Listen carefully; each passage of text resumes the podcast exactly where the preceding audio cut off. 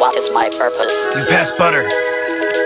Oh my god. Hvad er hemmeligheden, om man må spørge? Det er en lang historie for jul. Der har vi kunne ikke været lutter, lavkage og dans på roser. Let's go see if we can make this little kitty purr. Oh look, I have a master to me too. Yeah, welcome to the club, pal. Finish him. 60% of the time, it works every time. Without doubt. The worst episode ever. And here we go. At når man dyrker det, så er det altså det der med, at så tæller man til 10, ikke? Og så er der en, der står og råber en, og så skal man sådan gå ned på geled. Altså, der er noget mærkeligt ved at få børn til ligesom at lave sådan noget militærtræning der, synes jeg.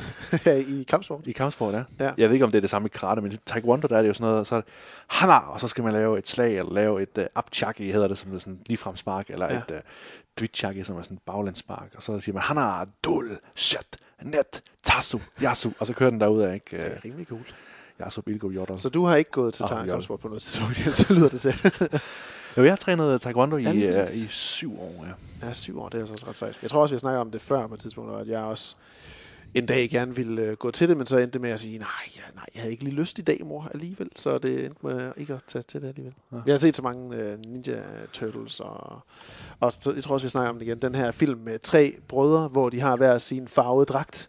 Jeg kan simpelthen ikke huske, hvad det hedder, hvad filmen hedder. Det var sådan en filmserie af 3 brødre, en lillebror, midterst og en større storebror, der er alle sammen, og de skulle altid bekæmpe nogen, og de havde selvfølgelig en onkel, der var asiat, og det var hvide, 3 hvide drenge. Var det 3 hvide, man som og så skulle de også kæmpe, og spillede baseball også nogle gange. Det var meget 90'er. The 3 Buck Brews.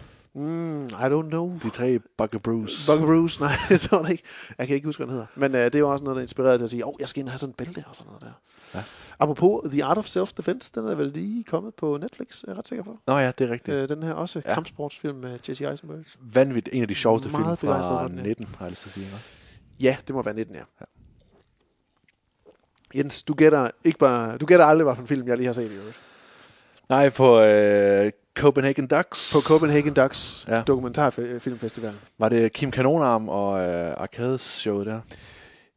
Nej, den har jeg ikke set. Jeg har set filmen, vi snakkede om sidste gang. Gunda.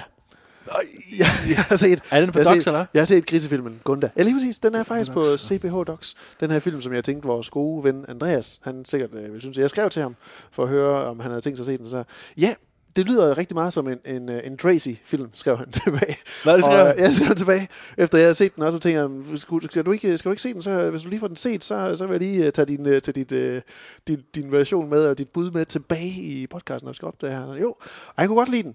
Han synes, den er enormt flot, Andreas, og det er jeg helt enig i. Den er enormt flot, ja. Den mangler måske lidt en rød tråd, som man også siger, og den måske undervejs prøver at give de her dyr lidt for meget en personlighed, og den måske især lige hen mod slutningen også tager lidt meget sådan en veganer point of view i sin fortælling. Jeg vil også sige, altså den er vanvittig. Du finder simpelthen ikke en... Nu skal vi snakke om Nomadland i dag, som... virkelig flot film, og Mank vandt for bedste filmfotografi, men du finder simpelthen ikke en flottere film i år, tror jeg, end Gunda. Hvor vi altså følger en række af landbrugsdyr, primært en gris og hendes grislinger, men også en lille gruppe høns, heriblandt selvfølgelig en so og hendes grislinger. En so og hendes grislinger, og så heriblandt også iblandt de her høns, selvfølgelig, som var det nærmest en Wes Anderson-agtig film, en etbenet høne, der har masser af livsmod, og ikke er bange for at gå ud i verden, og så en række køer, der bliver sluppet fri på græs. 1,5 time af det i sort-hvid. Der er ikke nogen, der siger noget som helst i løbet af den film her. Men det lyder ikke som, der mangler en rød tråd, hvis det bare er det. Altså. Jo, altså der er jo ikke nogen fortælling, så at sige. Der er ikke nogen rigtig fortælling, andet end at den prøver ligesom meget at sige, de her dyr, prøv lige at se den måde, de tilgår deres liv på. De har faktisk en form for følelse, når man ser de her køer komme ud på græs. Det er jo, de er jo ikke bare ligeglade med. De føler faktisk glæde, når det er, de bliver slået ud på græs, de her køer. Der er ikke sådan en voice-over? Der er ingen voice-over. Der er ingen, der siger noget. Werner Herzog. Nej, der er ikke nogen, der siger et ord. Der er...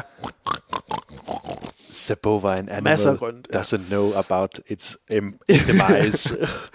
Og man skal nok lige komme over starten, hvor det er, at det lader til, at nogle af de her grislinger, de bliver født, og man skal lige overkomme lydbilledet af også virkelig flot og stærkt lydbillede, men overkommer lydbilledet af de her mange risninger, der prøver at komme til patten. Fordi der er en masse slubron, som nogen, der er lidt lydsensitive nok, kan have lidt svært ved at skulle sidde igennem.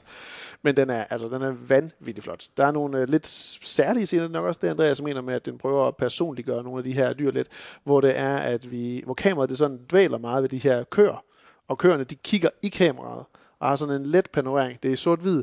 Det fik meget mig til, at det er som om køerne ligesom kigger i kameraet og tænker sådan, hvorfor gør I det her? Ja. Og det er jo meget, jeg fik meget tanken, da jeg så det klip, også fordi det var sort-hvid, og hele den her meget sjælelige bevægelse af kameraet, og køernes intense stiren. Meget sådan en relation over imod, sådan SOS-børnebyerne og afrikanske børn, der står og kigger i kameraet, og børn fra flygtningelejre, der også har budskabet, så hjælp os dog. Hvad er det, der sker med os? Det var lidt det, jeg også følte med de her køer. Og det var, jeg synes, den var meget effektfuld. Altså, det var en virkelig flot film. Ja. Virkelig, virkelig god. Men man skal nok lige være i humør til den type film, Gunda her. Men det var en film for Andreas. Han kunne godt lide den. Så det var rigtig nok det, du sagde. Ja, lige præcis. Og jeg kunne bestemt også godt lide den. Jeg synes, den var noget helt særligt. Men jeg skulle altså også lige tage nogle dybe indledninger undervejs i starten, fordi det var meget lange, uafbrudte klip, hvor der ikke rigtig sker noget. Men der er et fantastisk klip på et tidspunkt, hvor Gunda, eller jeg ved ikke, om grisen hedder Gunda. Det, jeg synes, det er et godt grisenavn, hvis det er, eller sonavn, hvis det er. Hun ligger i indgangen til sin lille staldbygning, kigger ud, og så kommer en af grislingerne hen. Fokus på morgris, og så på morgris, og så kommer Gurli ellers lige forbi, og sætter sig sløret, fordi man har fokus igen på morgen, der ligger i indgangen.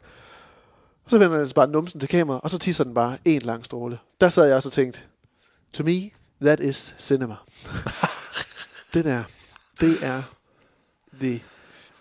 fandme ikke det der superheltebås der. Det bedste, man kan opnå med sin filmkunst, det der. Det er smukt, filmkunst, ja. Smukt, det der. Ja. Men Gunda i hvert fald, sammen med en perlerække, over 170 film, kan man jo se på online, digitalt, på CPH:DOX nu her. Ja. Fantastisk. Jeg anede ikke, at det var muligt at deltage, så at sige, på Copenhagen Ducks filmfestival i år. Men det kan man altså. Man kan lege film for 49 kroner, eller man kan købe et festivalpas og få adgang til dem alle sammen for omkring de 450 kroner. Okay. Og indtil videre, så vidt jeg ved, så foregår den online del her frem til den 5. maj. Så man har jo lige halvanden uges tid endnu.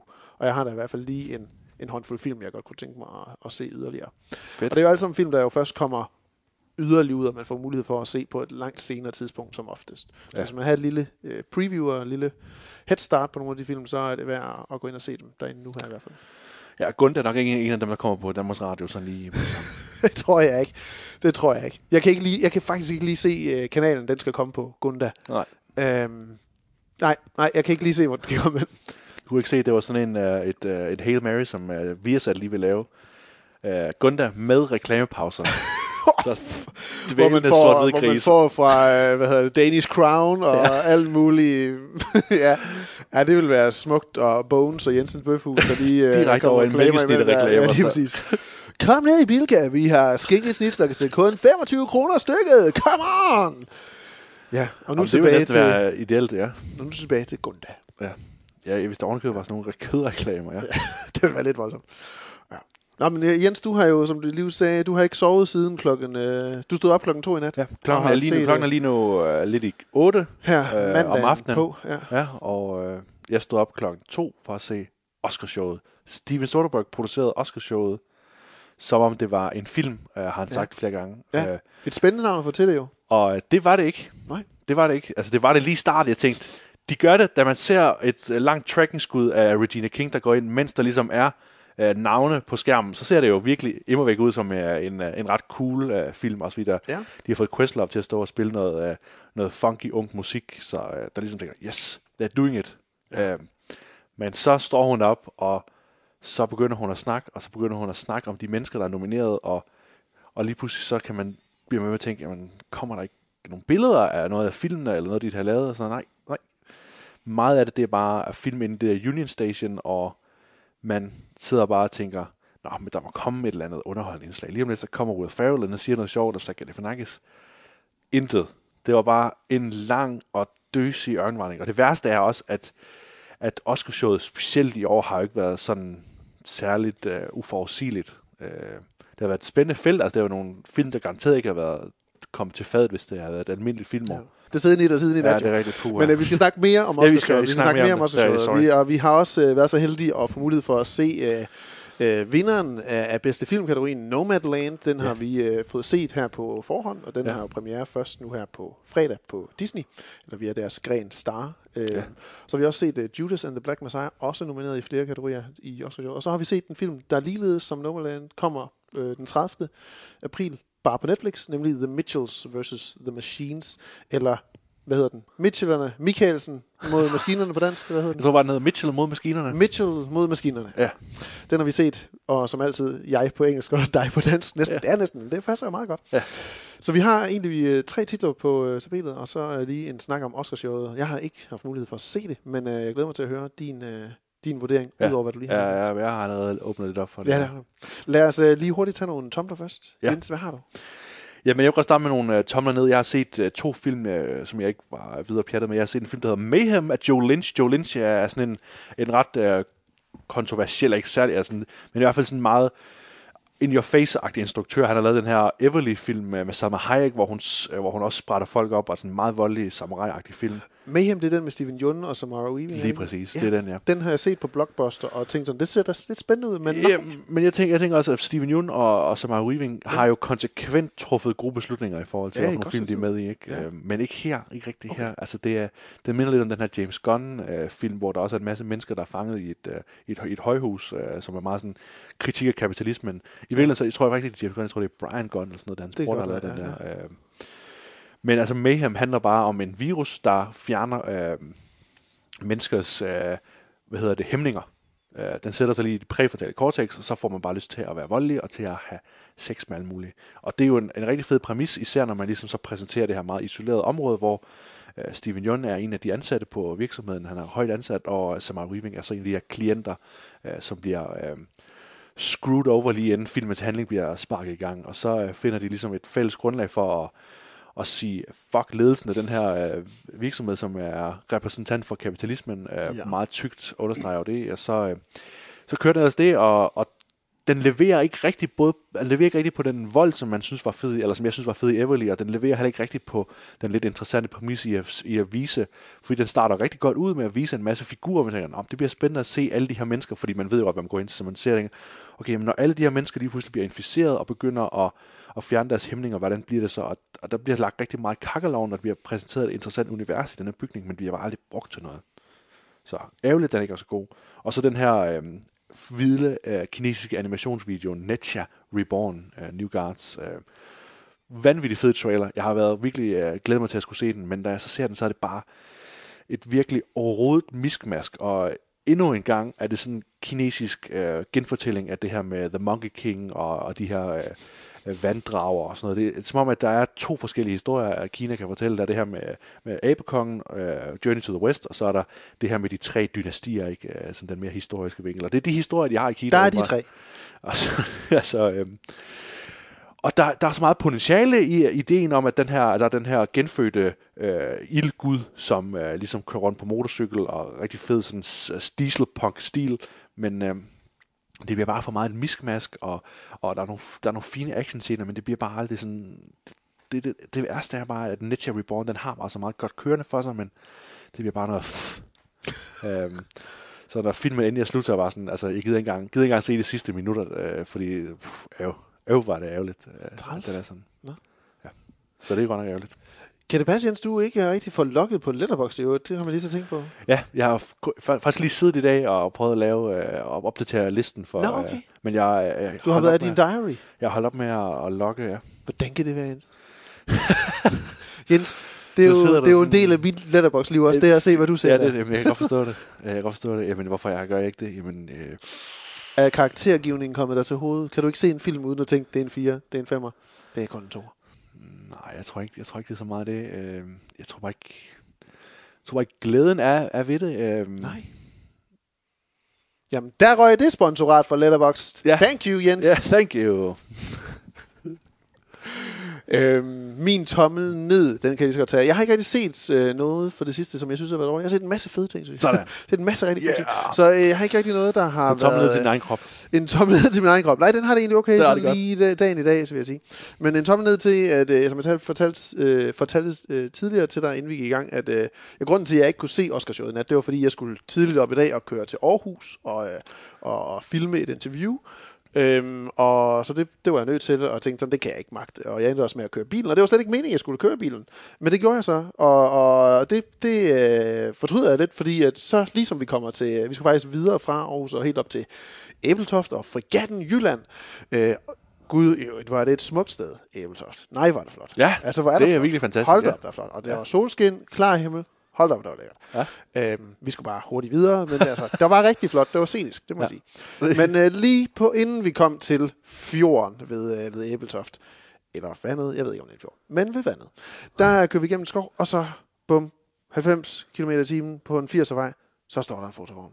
Og jeg ved ikke, om den blitzer, eller om i det, jeg kører forbi, at solen stråler lige rammer ind i noget glaslinse, der får det lige til hurtigt og switch. Som jeg får, som fanger mit perifære syn. Men jeg tænker i hvert fald, det er i hvert fald en fotovogn. Og jeg kørte i hvert fald over 80. Og du i hvert fald kørt for sagt, ja. Så jeg ved ikke, om der har sådan en eftervirkning med, at hvis jeg bremser nu, om det kan virke. Men jeg er rimelig sikker på, at der ligger en og venter. Og lurer nu en fartbøde. Oh. Så er det jo så bare spørgsmålet af bødens beløb. Og det er jo ikke lige det, man går og vil bruge sine penge på. Men det kan man trække fra i skat, jo, kan man ikke det? Kan man det? Hvis det er i forbindelse med arbejde. Nej. Jamen det var fordi, at jeg skulle op til den her ældre mand, jo. Han havde ventet os til klokken 10, og klokken var allerede 10 minutter over 10, og sådan noget der. Nej, jeg ved det ikke. Den skal godt nok tales væk, hvis man kan det. Det ved jeg ikke. Ja. Jeg er ikke sikkert, den kan det. Men det var umiddelbart en dårlig oplevelse lige her på Lynas. Jeg troede også, at fotovognen var udryddet i Jylland for længst. Ja, for bare fotofælder i stedet for, ikke? Ja. Så jeg som klart siger, inden for de næste 800 meter kommer der en fotovogn. Så her skal du lige pace yourself. Ja. Fint, det kan jeg godt lide, Magt. Og så ellers trykke lidt på gassen. Ikke det der København. Men det er da også træls, når man er sin kørelærer for over 10 år siden lærer, at det er bedre at ligge lidt tættere på 90 end på 80. Fordi det er det, de fleste kører. Well, thank you. Ja. Altså, så sidder man der i sømmedags nu, vil jeg sige.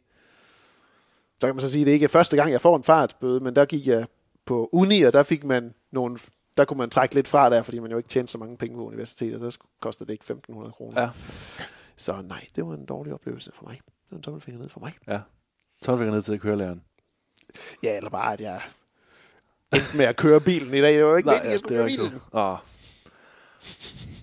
I'm not even supposed to be here today. Nej, det var ikke meningen, jeg skulle være der. Fedt.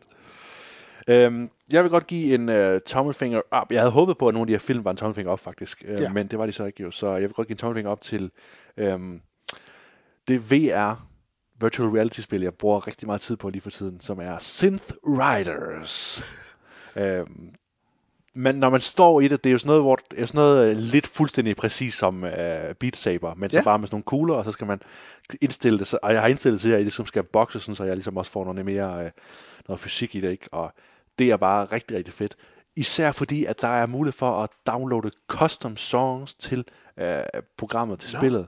Så spillet kommer med en masse sådan add-ons, man kan købe med electro-swing og masser af synthwave og dubstep og alt muligt, som er sådan lige voldsomt nok, men så kan man også bare gå ind og se, at der er en masse dygtige og kyndige mus, det ved jeg ikke, musikere eller programmører, hvad ved jeg. Masse kyndige mus. Masse kyndige mus. Det er simpelthen Askepots mus, der sidder og laver det der. Han skal noget mere dubstep. Han skal træne.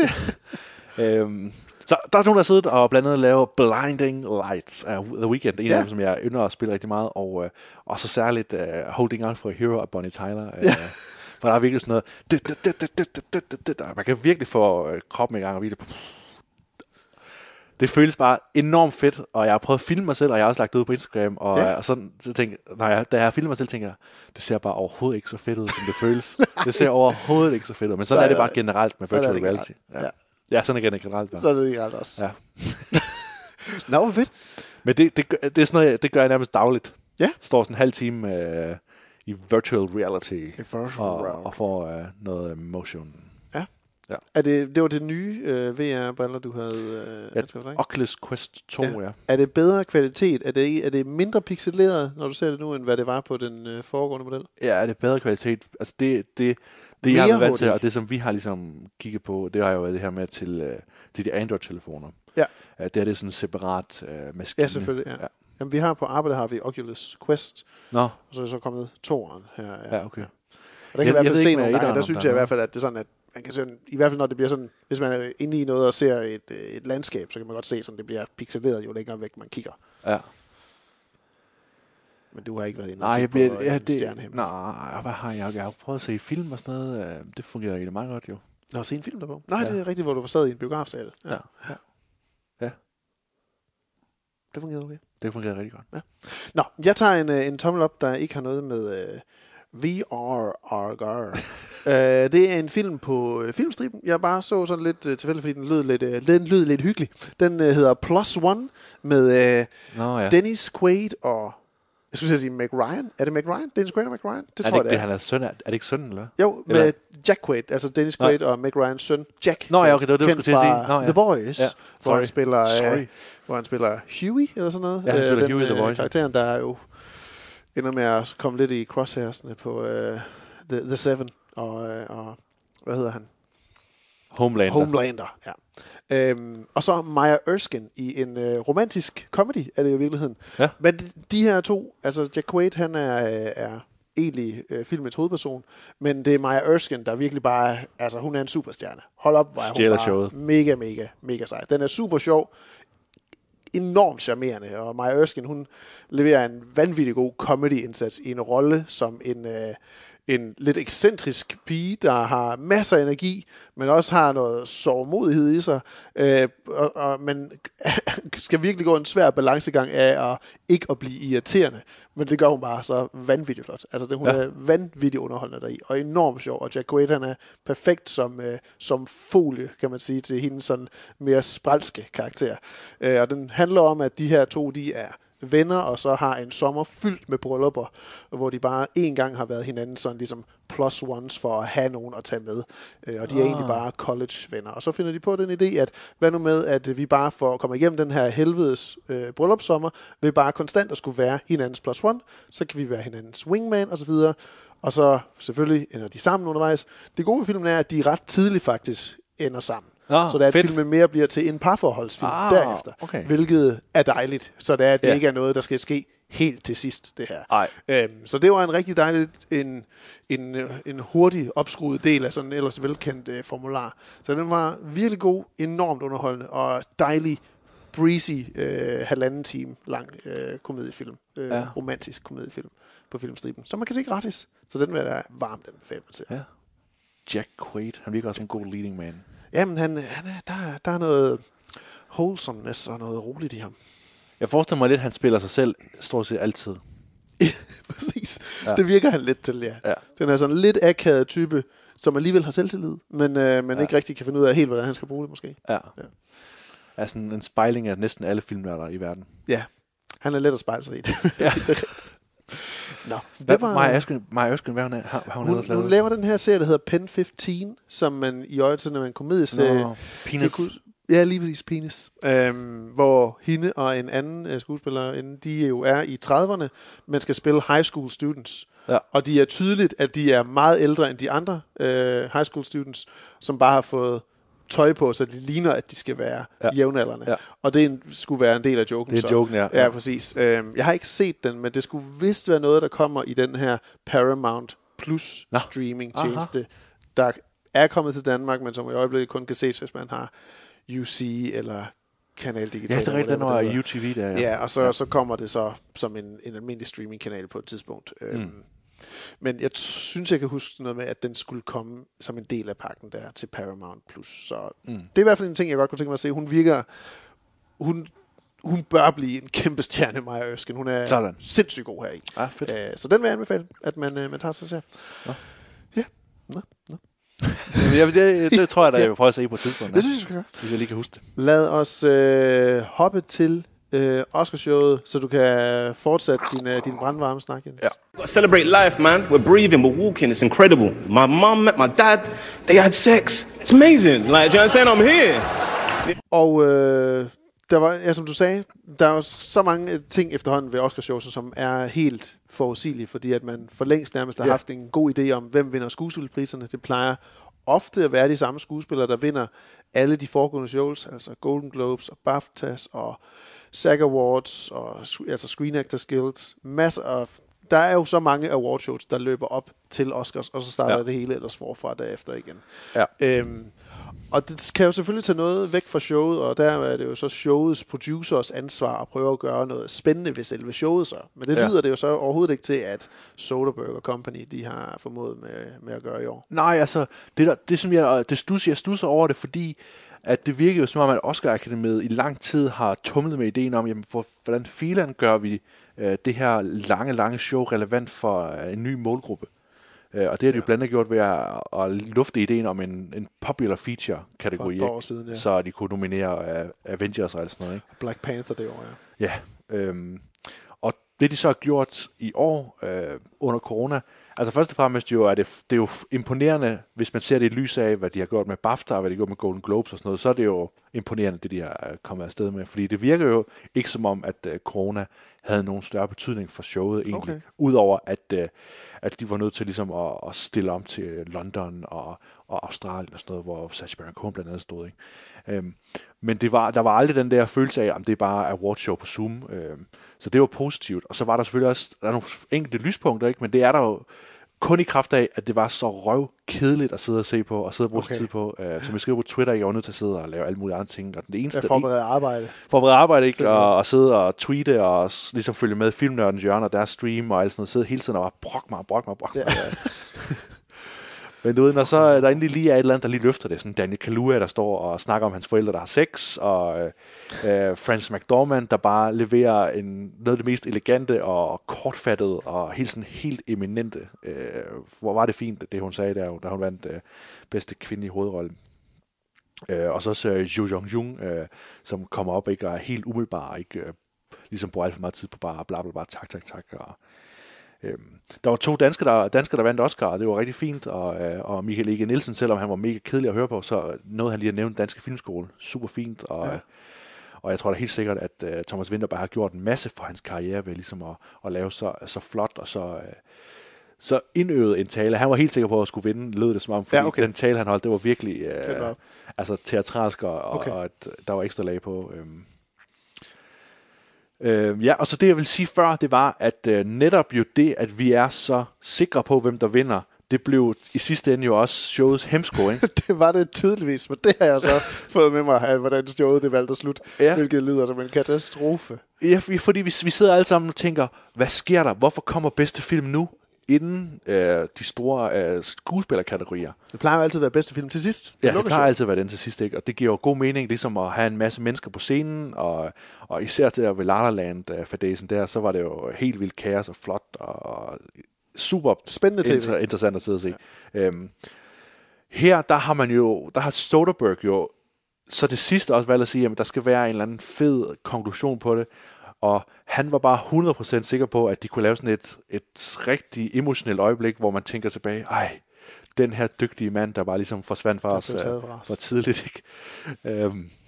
Og jeg griner ikke af det, altså jeg griner ikke af Chadwick Boseman, men jeg griner bare af det faktum, at man har været så skråsikker på det koncept, ikke? Og der er ikke nogen, der ved, hvem der vinder, det er kun de her advokater, som ligesom styrer det med stemmerne. Så da Anthony Hopkins vinder, og ligger os over. På ingen måde kan sige noget, og ikke har sendt nogen til at sige noget og sådan noget, så var det bare altså en lang prut, der bare fæs ud. Og ikke, en ordentlig maveplasker. Ja, for filan var det bare. Og jeg sad bare sådan med abstinenser efter et eller andet, efter en eller anden mening med at skulle sidde og bruge så lang tid som en dansk rigtig, der vågner klokken 2 om natten for at se det. Så jeg så sådan desperat og bare sige, det kan være, der kommer noget til det der After Dark, det kan være, at Lil Rel Howery siger noget mere sjovt. Han var der god nok til den quiz, der var, ikke undervejs. Hvor Glenn Close, hun twerkede, eller lavede The Butt, som den hedder. Okay, det er jo derfor, jeg ser også noget med, jeg så nogen skrive sådan, okay, just give Glenn Close the Oscar for Hellbilly Elegy. Jeg tænkte, hvad skal Ja, det var virkelig mærkeligt optrin, fordi når der så endelig kommer det der underholdende indskud, hvor Lil Rel Howery går ind og prøver at lave musikquiz med hvad hedder hun, hende fra One Night Miami? Regina King? Nej, ikke instruktør, altså hendes skuespiller, der er nomineret for bedste kvindelige birolle. Nej, for altså One Night Miami, der var der hende der, det kan jeg ikke huske, hvad noget. One Night Miami?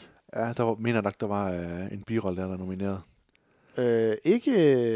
Ikke actress. Ikke supporting actress, eller hvad? Ikke for One Night in Miami. Altså, der var kun... der var ikke nogen skuespiller, der var nomineret for One Night in Miami. Jo, Leslie Odom Jr. var. Men det var, han er jo en mand. Nå, men det virker bare mærkeligt. Det virker i hvert fald kunstigt, at Lil Rel Howery går ind, og så kommer han hen til hende, og så hen til Daniel Kaluuya, og ligesom spørger dem om at ligesom svare på, om en given sang har været nomineret, ja. Eller... og der bliver ligesom... lagt et eller andet op, hvor man tænker, at det bliver meget indforstået, og det kommer til at handle meget om sort musik, og så kommer joken så, når han går hen til Glenn Close, ikke, hvor man tænker, Glenn Close, hun har ingen chance for at vide noget om den der hiphop-sang der, og så sidder hun bare og fyrer den ene faktor af om den anden, ikke, og så bliver det en lille smule for kunstigt, at man tænker, okay, ja, så er det lidt svært at tro på måske, at hun bare lige kan fyre den af. Ja. Men altså, underholdende alligevel, jo, og igen... Men kun i kraft af, at det er så røvkedeligt alt det andet, så var det interessant. Men det er en kæmpe... Altså, så David Ehrlich fra IndieWire skrev det virkelig godt med, at det jo er en kæmpe fadese af Oscarshowet at sætte det op på den måde. Fordi man regner med at kunne lave et slam dunk, og man ender bare med at kaste den ud til indkast. Ja. Eller kaste den bag tilskuerrækkerne nærmest. Ja. Fordi man frarøver... Han skriver, at man frarøver Chadwick Boseman hans hyldest, eller at man frarøver muligheden for at kunne hylde ham, og at vi mistede ham så tidligt, og samtidig så fremrøver man også showet sin fine afslutning. Man frarøver Nomadland og får den sådan det afsluttende ord for bedste film, og man frarøver Anthony Hopkins en ordentlig ære for ifølge Ehrlich hans bedste rolle i sin karriere, en enorm personlig rolle i The Father, så den gør mange ting forkert ved at vælge det ene reversal af, eller ene switcheroo af kategorierne der. Ja. Det er virkelig ekstremt. Jo, altså, og man kan sige, også, jeg tror, der også så havde været fint, hvis der bare havde været en eller anden til at lave en takketale det sidste, men det var netop det, der var problemet, det var, at der var ikke rigtig nogen takketale. Jo. Nej. Så hvis du bare Anthony Hopkins havde sendt nogen til at tale, så havde det jo, så tror jeg ikke, det havde været så problematisk. Jeg synes der er en fin pointe i at sige, at man behøver ikke at have den samme rækkefølge på priserne, og det er jo fint, at internationale film kom så tidligt. Ikke? Det gav jo ligesom, i hvert fald for os danskere, det gav jo ligesom sådan en følelse af, at vi ikke skulle sidde og vente helt vildt lang tid på, og vente i spænding, ikke? Men vi kunne ligesom få forløst det, og sådan noget. Udover det selvfølgelig de 2 danske priser, Druk for bedste internationale og Mikkel E. Nielsen for bedste klipning for Sound of Metal, var der så nogen, du var særlig glad for at se vinde? Det er en protemand, der siger, det var jo alle sammen forventet. Det ved jeg ikke, men jeg synes, jeg vil jo sige, jeg var jo glad for, at Soul altså vandt originalscore Asner. Nej, det synes jeg bare var irriterende. Jeg synes bare, fordi det er forsikkert. For det er forsikkert, ja. Okay. Det er jo ikke interessant, at P. Doctor får endnu en Oscar, og Pixar får endnu en Oscar. Det er jo ikke interessant, synes jeg. Wolfwalkers skulle godt have nubbet det. Wolfwalkers skulle da helt... ikke fordi jeg synes, Wolfwalkers er bedre film, men jeg synes bare, man skal lade være med at give Pixar den der pris by default. Ja. Altså, Jamen, det synes jeg er rigtig sjovt. Der er jo nogle publikationer, de kører sådan nogle anonymous Oscar ballot voters, altså hvor man snakker med en producent, eller en skuespiller, en manuskriptforfatter, der giver deres besøg med, hvordan de har gået til hele stemmeprocessen i løbet af den her Oscarsæson. Og der er også nogen, der skriver sådan, jamen altså, de ved, at der er nogle af dem her, der stemmer, og ligesom, de kommer ikke rigtig ned i nogle af kategorierne. Eksempelvis, jamen altså, så ser de, okay, når Pixar, de har sendt den her ind, den ser jeg da så lige i hvert fald. Den var god, den får min stemme. De andre kender jeg ikke rigtig. Altså, og det er jo bare en ting, tydeligvis, at mange af de her Oscar-medlemmer, de ser nødvendigvis ikke alle de film, som de er berettiget til at stemme i, så nogle gange så vælger de at tage det lette valg, er det jo så. Og Pixar, der har de jo så en sådan rimelig god batting average, at de tænker, jamen, den får den bare. Og det er kedeligt. Det gør det virkelig kedeligt. Ja. Det gør det 100%. Jeg vil jo sige, at jeg er træt af at se, at My Octopus Teacher, den vinder documentary, den vinder bedste dokumentar. Ja. Det må jeg jo sige, ud af det felt der, at det så er den, der vinder. Det er alligevel imponerende. Men ja, det er der jo så ikke noget. Move on. Jeg blev faktisk rigtig glad for, at Chloe Zhao, hun vandt for bedste instruktør. Ja, holdt hun en okay tale? Ja, det var en fin tale. Altså, en fin, solid tale, hun holdt. Som kun den anden kvinde i historien vinder hun bedste instruktør efter Catherine Bigelow. Efter Catherine Bigelow, det er for Hurt Locker. Og det siger jeg også kun, fordi det virker bare så meget en pris, hun har fortjent at vinde, jo, fordi de film, hun laver, er så meget instruktørfilm. Ja. Altså, det Aaron Sorkin laver for eksempel, han er jo ikke en instruktør på nogen måde, jo vel, så... Altså, det er jo fine film, han laver, men det er jo ikke instruktørarbejde, det her, man ser vel, men det sjove er jo helt enestående, og det kommer vi til at snakke om lige om lidt, ikke? Men det er jo virkelig utroligt, sådan en indsats, man skal gøre, fordi hun sætter de benspænd for sig selv, og hun vælger et helt vanvittige udfordringer, ikke? Med de mennesker, hun vælger at arbejde med, de skuespillere, eller det, hun vælger at lave til skuespillere, ikke? Det er jo det, der er pointen, ikke, her, det er, at det er jo ikke skuespillernes fortjeneste, at filmen er god, fordi de er jo amatører langt hen ad vejen, ikke? Så det må være hendes fortjeneste, at de film, hun laver, bliver så gode. Ja. Men overordnet set en trist oplevelse for årets Oscarshow. Ja, altså... Den kunne ikke rigtig måle sig med Parasite fra sidste år. Nej. Euforien omkring det. Ja, det er rigtigt. Men det var fedt sidste år, ja, fordi det var virkelig uventet. Ja. Og man tænker også, der var mange film, der ikke vandt noget, og det, sådan er det jo altid... Minari fik jo kun det der Jo Jong-jung, hun var god, ikke? Og Sound of Metal fik nogle små priser, og Editing og Best Sound. Tenet fik Visual Effects, og så Ma Rainey's Black Bottom, der også, det virker også som om den ligesom kunne tage sådan de der more. Og Mank fik cinematografi eller film. Og Mank fik fotografien. Det var det, den fik. Og det var, synes jeg egentlig også var lidt ærgerligt, fordi Nomadland igen nok er den, der er flottest fotograferet. Ja, den fik for sit sort-hvide monokrom billede. Nej, den vandt faktisk 2 Oscars, Mank. Hvad var det, den anden, den vandt for? Det kan vi se med det samme. Best Achievement in Production Design. Det kan man måske også godt lidt se, at den skal få. Produktionsdesign. Ja. Jo. Oh, ja. Jeg ved ikke, hvem var der andre i production design? Lad os springe det over. Ja. Men lad os da bare lukke Oscarshowet ned der, Jens, det. Så netop gå over til at snakke om vinderen af bedste film, bedste instruktør og bedste kvindelige hovedrolle, nemlig Nomadland.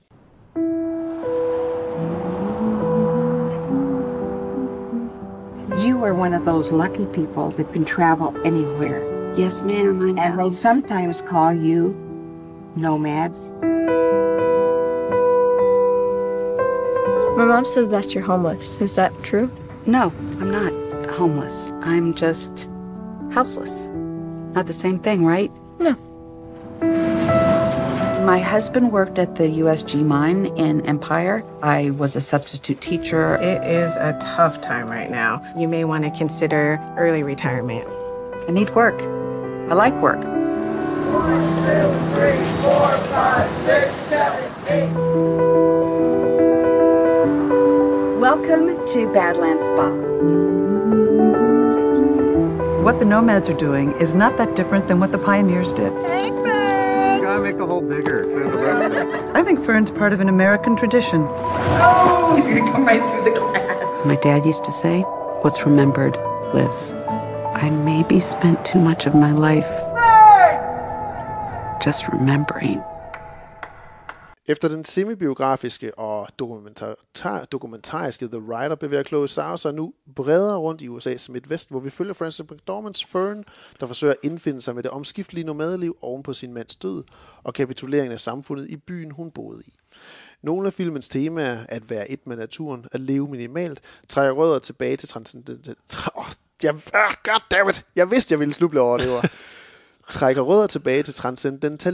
fremspring i 1820'erne og 30'ernes USA og bygger på en modebro mellem USA's fortid og nationens nutid og filmens rodløse karakter i kølvandet på 00'ernes økonomiske krise.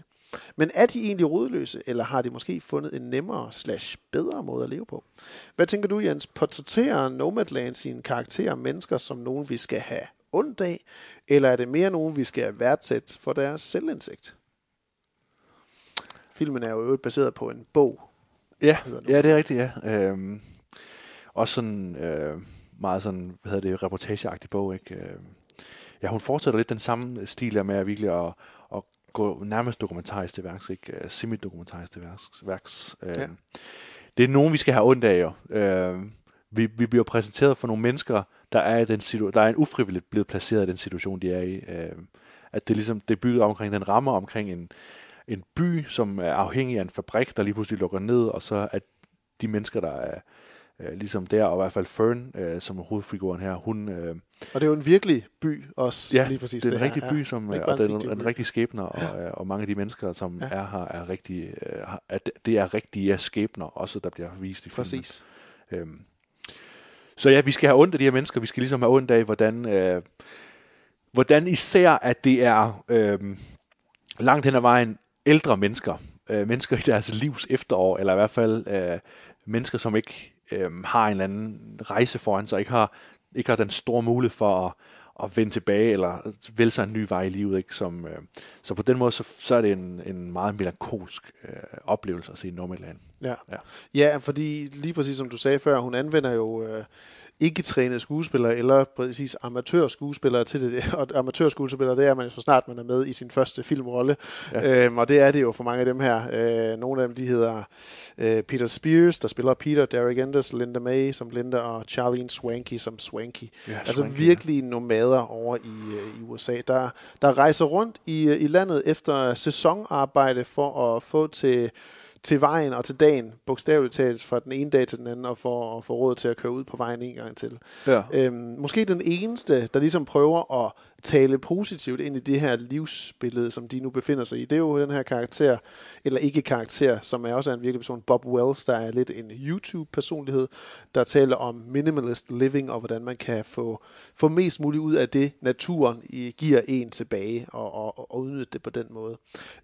For jeg synes også, at Nomadland, det er helt klart, det er en melankolsk og en trist oplevelse. Som oftest i hvert fald, fordi at de her karakterer er anført af McDormands Fern. Hun bliver jo vores indgang til den her ellers virkelige verden, som vi bliver præsenteret for. Den viser, hvordan de her mennesker jo, som du siger, de er blevet ladt i en situation, som de sandsynligvis ikke havde tænkt sig det selv. Igen bedst skildret af McDormands hovedrolle her, som virker som værende en kvinde, der havde opbygget det liv, hun gerne ville, som så bare bliver frarøvet det. Og nu ved hun ikke rigtig, hvilken vej hun skal tage, så at sige, for at finde lykken undervejs.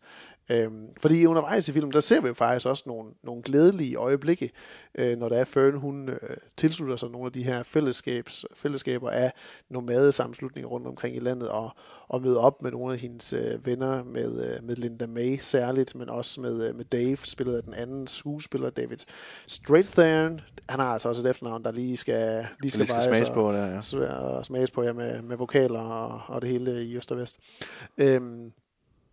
Og det er jo nogle lidt specielle scener, de her, synes jeg i virkeligheden. Hvad tænker du om de scener, hvor det er, at Fern, hun liver lidt mere op? Jeg tænker, det ser det lidt som sådan en følelse af, at der føler hun igen noget sammenhørighed med nogle mennesker, men det er noget, der bare konstant forsvinder fra hende igen, fordi at de her mennesker er overladt til ikke at kunne sætte sig fast i et enkelt sted længere. Ja. Ja, men der er i hvert fald filmen kredser udelukkende. Altså det er sådan helt og aldeles isoleret omkring en tematik og ikke andet. Altså der er stort set ikke nogen handling.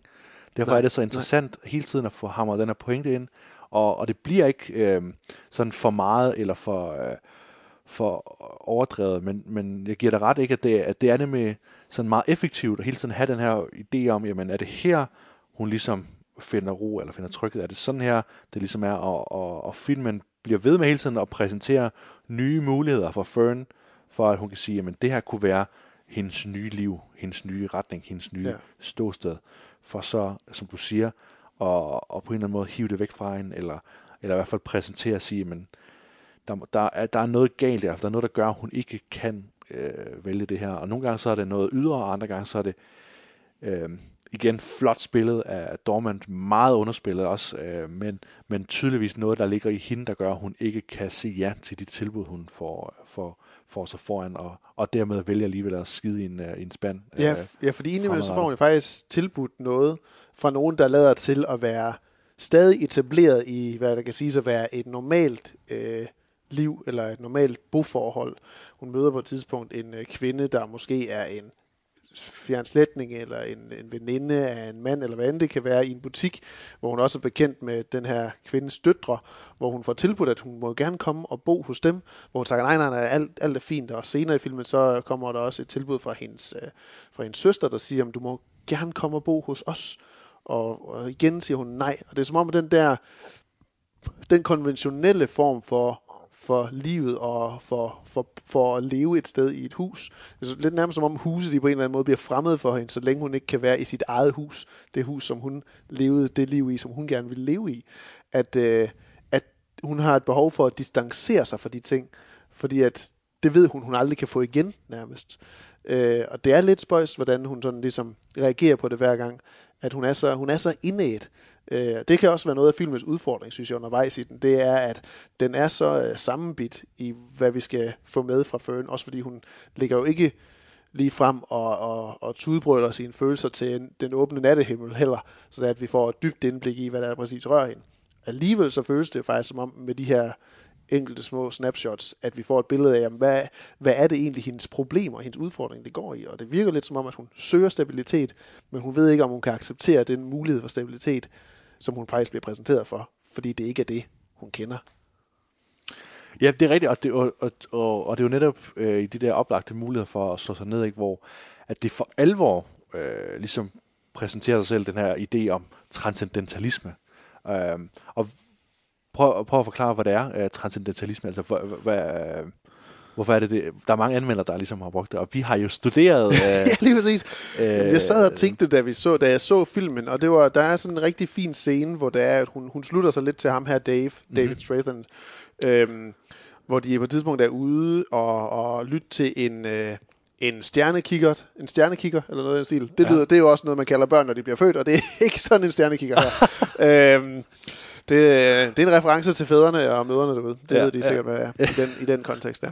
Men en rigtig stjernekikker, hvor han står og fortæller, og de kigger op og kan jo se ringene omkring Jupiter og sådan noget, og han står og fortæller, jamen altså, prøv at holde hånden ud og røre ved jorden. Altså det, der kommer fra stjerner, de meteorer og alle de stoffer, de bringer med ned og hvad skal man sige, organismer og så videre, de bringer med ned, det er en del af os, og vi er på den måde en del af universet, på den måde en del af naturen, og det er jo en af hovedkernerne i transcendentalismen, at man skal opleve sig selv som værende mere et i verden omkring sig, mere selvbevidst om ens egen liv og personlighed, selvindsigt, og det er jo meget det, den har forgrener sig ind i Nomadland, bare på den knap så positive måde, hvor altså de her forfædrene for det, som vi kender dem, Ralph Waldo Emerson og Henry David Thoreau, der skrev Walden, omkring det her livet i den simple hytte ude i skoven, med simple levemidler, var det mere sådan en følelse af hvad hedder det, af afslappethed og en-til-en fornemmelse med naturen, at man føler sig mere et med naturen. Og det er jo noget, som vores hovedperson faktisk har problemer med at acceptere og skulle være. Så det er sådan lidt en sjov kobling, man kan lave til transcendentalismen, synes jeg. Ja, det er socialrealistisk transcendentalisme. Ja, lige præcis. Ismism. Ja.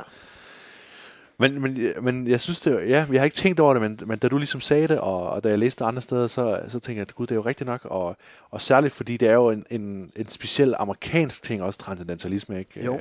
At Thoreau og alle de andre, jeg ved ikke om Emerson var han amerikaner, det kan jeg ikke engang. Han var i hvert fald en af dem, der var med til at grundlægge transcendentalisme. Jeg tror, han var en amerikaner også her i 1820 og 30'erne der.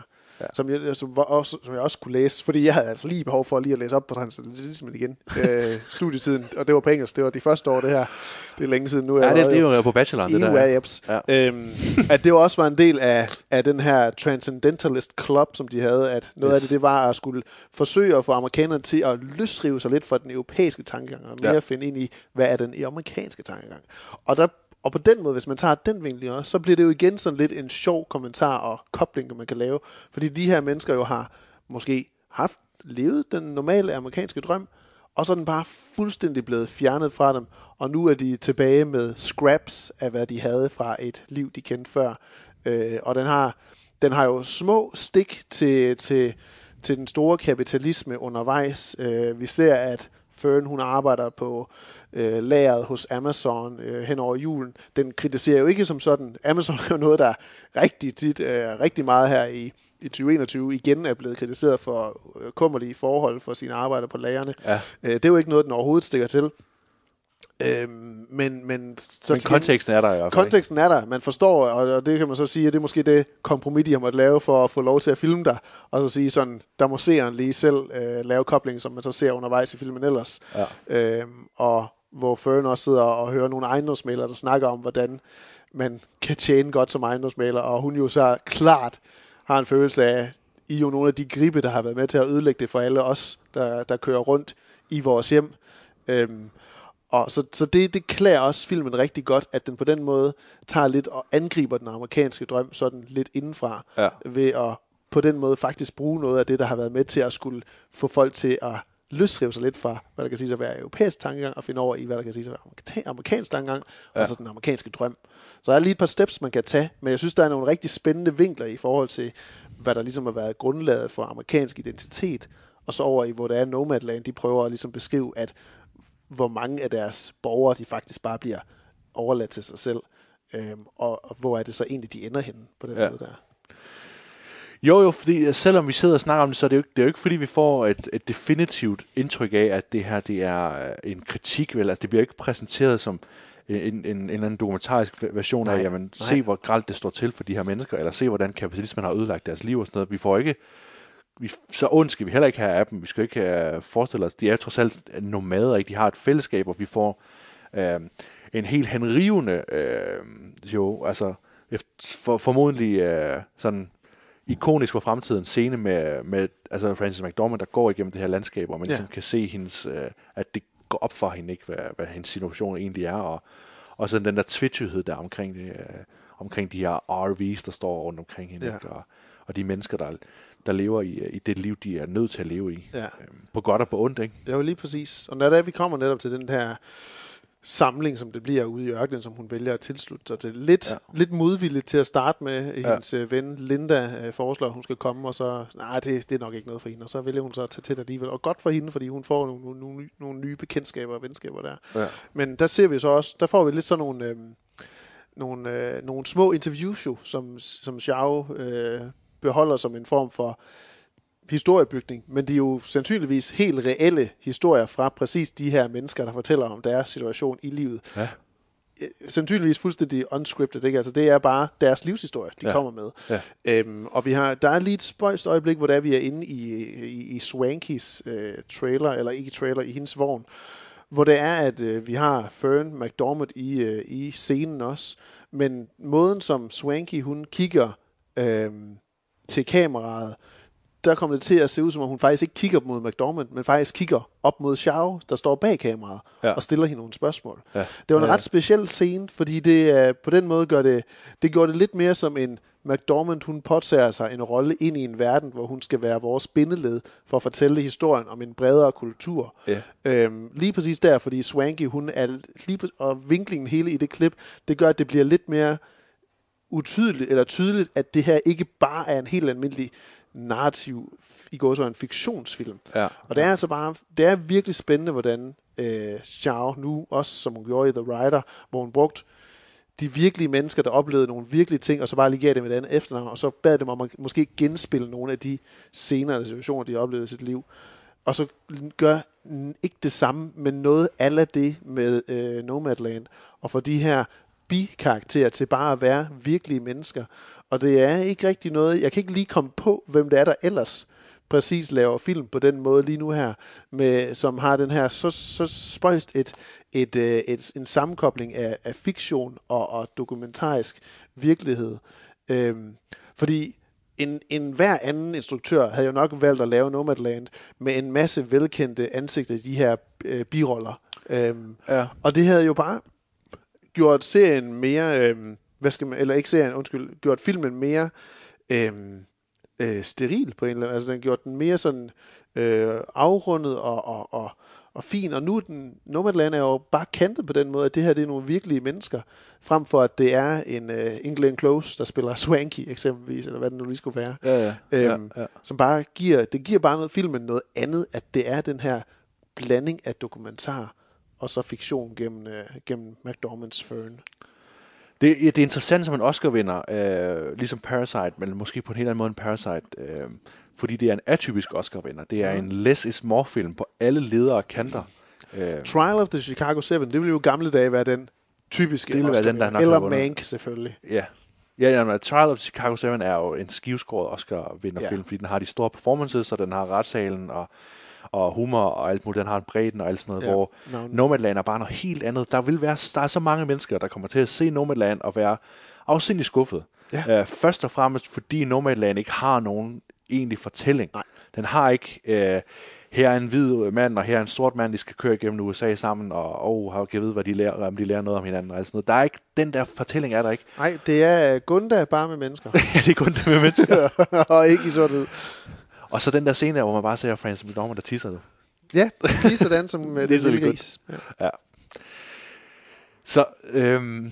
Så det er interessant, men og det er lige på kanten. Jeg synes også for mig, det er lige på kanten til at være for sådan vater, for dvælende, for bare sådan for billederne, for indtrykket og for den sådan. Altså det er en dokumentarist version af noget fiktion, ikke, hvor at man skal lige sådan spore sig ind på det, særligt fordi at der kommer jo nogle scener, hvor man tænker, nå, men det er så filmens handling. Altså der ligger en god komedie gemt i Nomadland, ikke? Der ligger jo en interessant præmis, jeg siger, men her er en kvinde, der lige pludselig skal lære at være nomade, og hvordan vil alle de her gakke figurer være, der hun møder, og nu skal hun til at lære at skide i en spand, og altså, der er lagt op til, at det kunne laves på alle lederkanter med Lisa McCarthy, der bare skaber sig. Det er rigtigt, ja.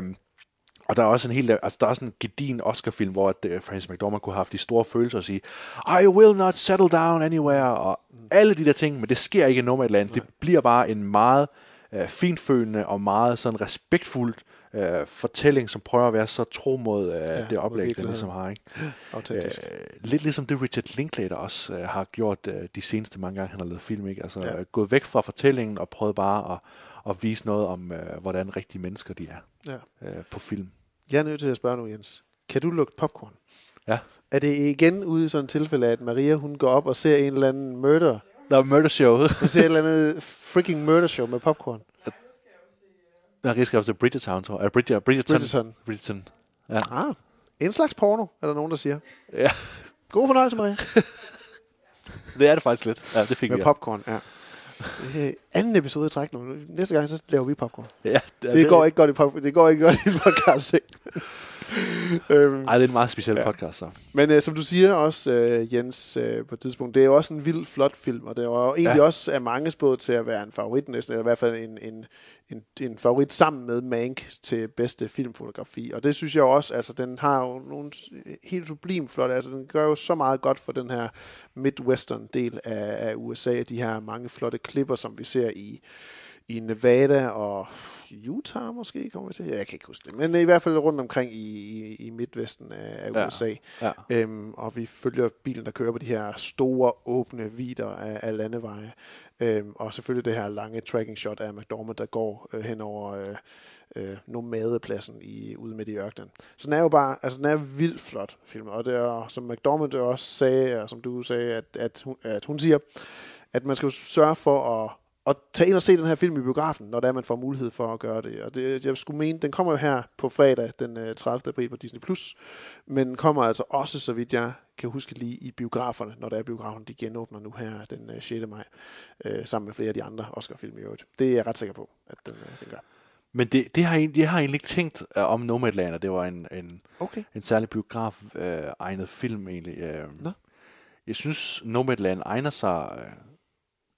Ja, altså man kan sige, det ved jeg ikke engang. Jeg synes, den egner sig rigtig godt til de små intime oplevelser derhjemme også, hvor man kan sidde alene med oplevelsen. Det synes jeg ligesom egentlig fungerer fint for mig. Jeg sad ikke og tænkte, den skulle jeg se i biografen, den her. Og så finder der en tom sal, en visningstid i biografen. Ja, så skulle der være sådan en lille været sådan Grandteateret eller Odenses Cafébiografen eller sådan noget. Jeg synes, det er sjovt, at der undervejs i Nomadland, der er der lige sådan en kort scene, hvor Fern, hun ser en gruppe cowboys, unge mænd, der sidder på kanten og spiller guitar. Det slog mig, fordi det ser man altså også i The Rider, en gruppe unge mænd, der sidder og spiller guitar. Jeg tænker, ser vi det i The Eternals? Det vil jo være så, fordi ja, hun har et varemærke efter ham. Ja, altså, en gang er en tilfældighed. Hvad siger man? En gang er... 2 gange en tilfældighed, 3 gange, så er det en vane. Et mønster eller en vane. Ja. Så det, jeg forventer nu, at Kumail Nanjiani og hvad hedder han, Barry Keoghan sidder og spiller guitar på et eller andet tid på Wearing Cowboy Hats. Ja, og rygtet vil jo vide, at til Eternals, som hun der, hendes næste film, der ikke, der har hun jo fået autentiske, rigtige intergalaktiske guder med som amatørskuespiller, ikke? Hvilket er lidt af en first at lave på film. Så har vores en autentisk billede af, hvordan det er at være sådan et overmægtigt væsen i rummet. Så på den måde, så bliver hun jo også en universets Oscar-vinder. Ja, hun får lov til at beholde sin stemme, også når det bliver sådan noget. Ja, hun får lov til at holde sin stemme. Ja, lige præcis. Hun får lov til at være tro til sin den dokumentariske tilgang til de der... Lige præcis, tro mod sin artistiske kunde som instruktør. Ja. I Eternals, den bliver altså også rigtig spændende. Men helt oprigtigt, så bliver det jo vildt mærkeligt. Det er mærkeligt, at hun følger op med Nomadland, The Rider Nomadland, og så Marvels intergalaktiske The Eternals med rumvæsen superhelte. Ja. Det bliver simpelthen specielt. Svært ikke at kritisere hende for at give afkald på hendes kunstneriske integritet. Ja, men omvendt så kan man sige, det er også set flere sige, at hendes sejr nu med Nomadland og hele momentum omkring Nomadland, det er nok også noget, der giver hende mulighed for at lave flere af den type film, hun faktisk gerne vil lave, på måske lidt større budget.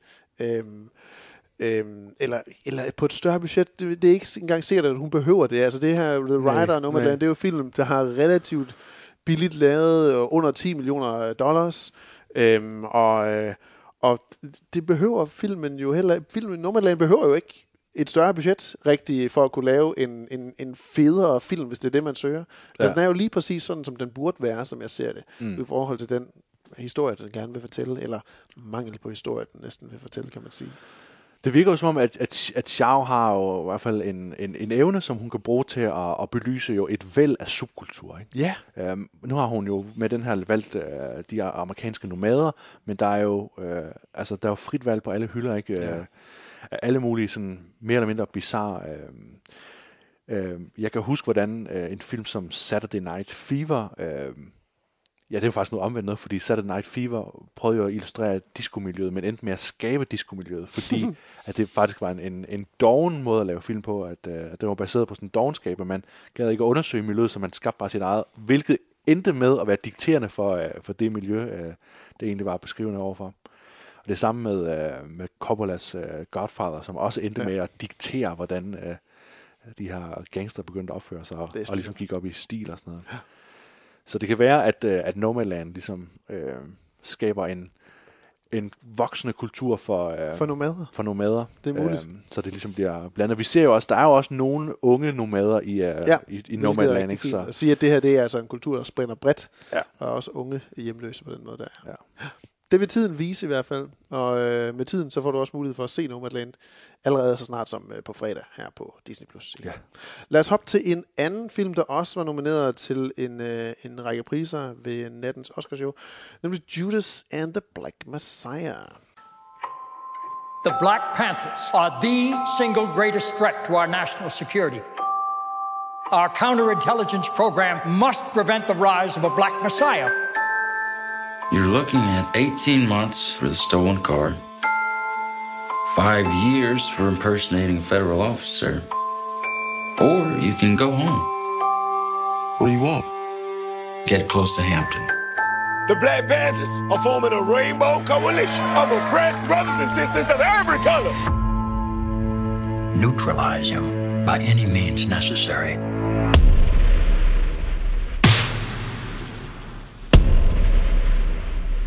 America's on fire right now. And until that fire is extinguished, nothing else means a damn thing. Imagine what we could accomplish together. We can heal this whole city. You ain't tell me it was gonna be like this. These ain't no terrorists. Historien om Fred Hampton er måske ikke en af de mest velkendte her hjemme i Danmark, hvor de afroamerikanske borgerrettighedsforkæmpere ofte snører sammen omkring Martin Luther King, og måske lige Malcolm X, når vi har hørt om det i gymnasiet eller folkeskolen. Men i Judas and the Black Messiah, der får vi vist, hvordan Fred Hampton måske nok kan beskrives som at komme i rækken lige efter de to førnævnte. Med opmærksomhed fra FBI og dens direktør J. Edgar Hoover, spillet af Martin Sheen i filmen her, der så ham og Black Panther-organisationen som en alvorlig trussel for their way of life, som de siger undervejs.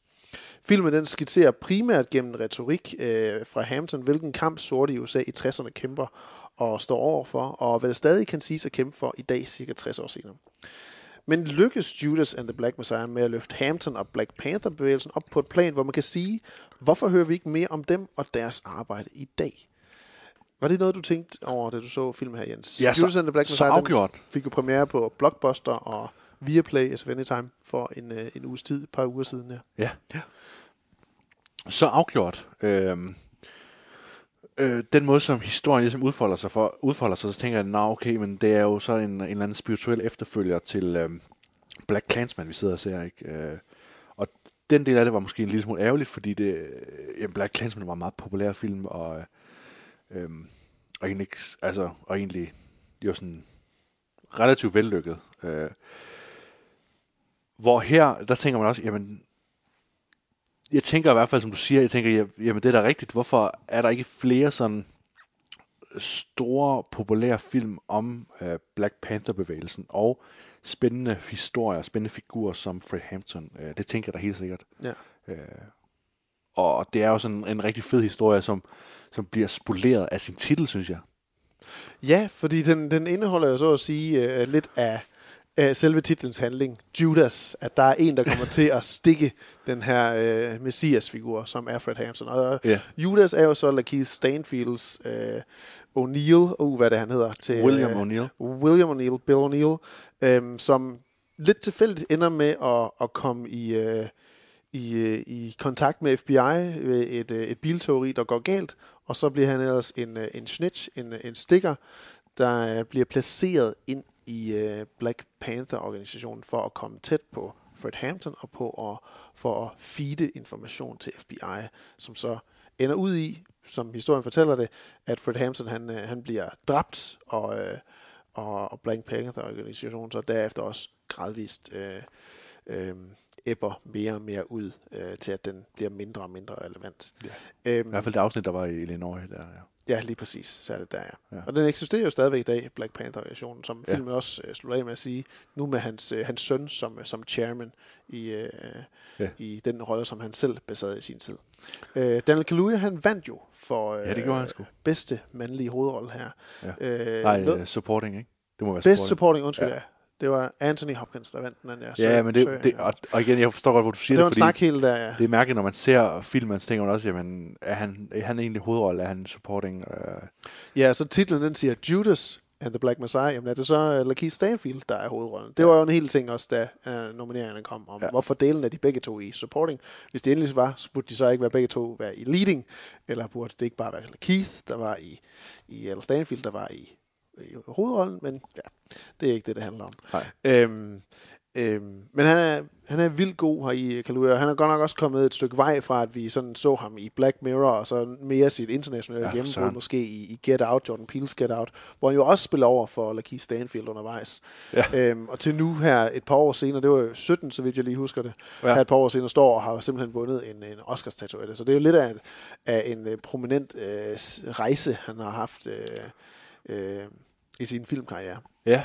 Jamen, jeg tænkte faktisk mest på LaKeith Stanfield i forhold til det, du siger der, fordi Daniel Kaluuya, han havde jo allerede sit gennembrud der med Get Out, men LaKeith Stanfield havde jo bare en lille, betydelig rolle i den film, ikke? Som allerede hurtigt blev en gimmick-ting, hvor jeg kan ikke huske, men han havde i hvert fald en eller anden optræden til en eller anden awardshow, hvor han kom løbende ud på scenen og råbte Get Out, og så var det ikke. Det var hans tilstedeværelse, men okay, det er hans ting.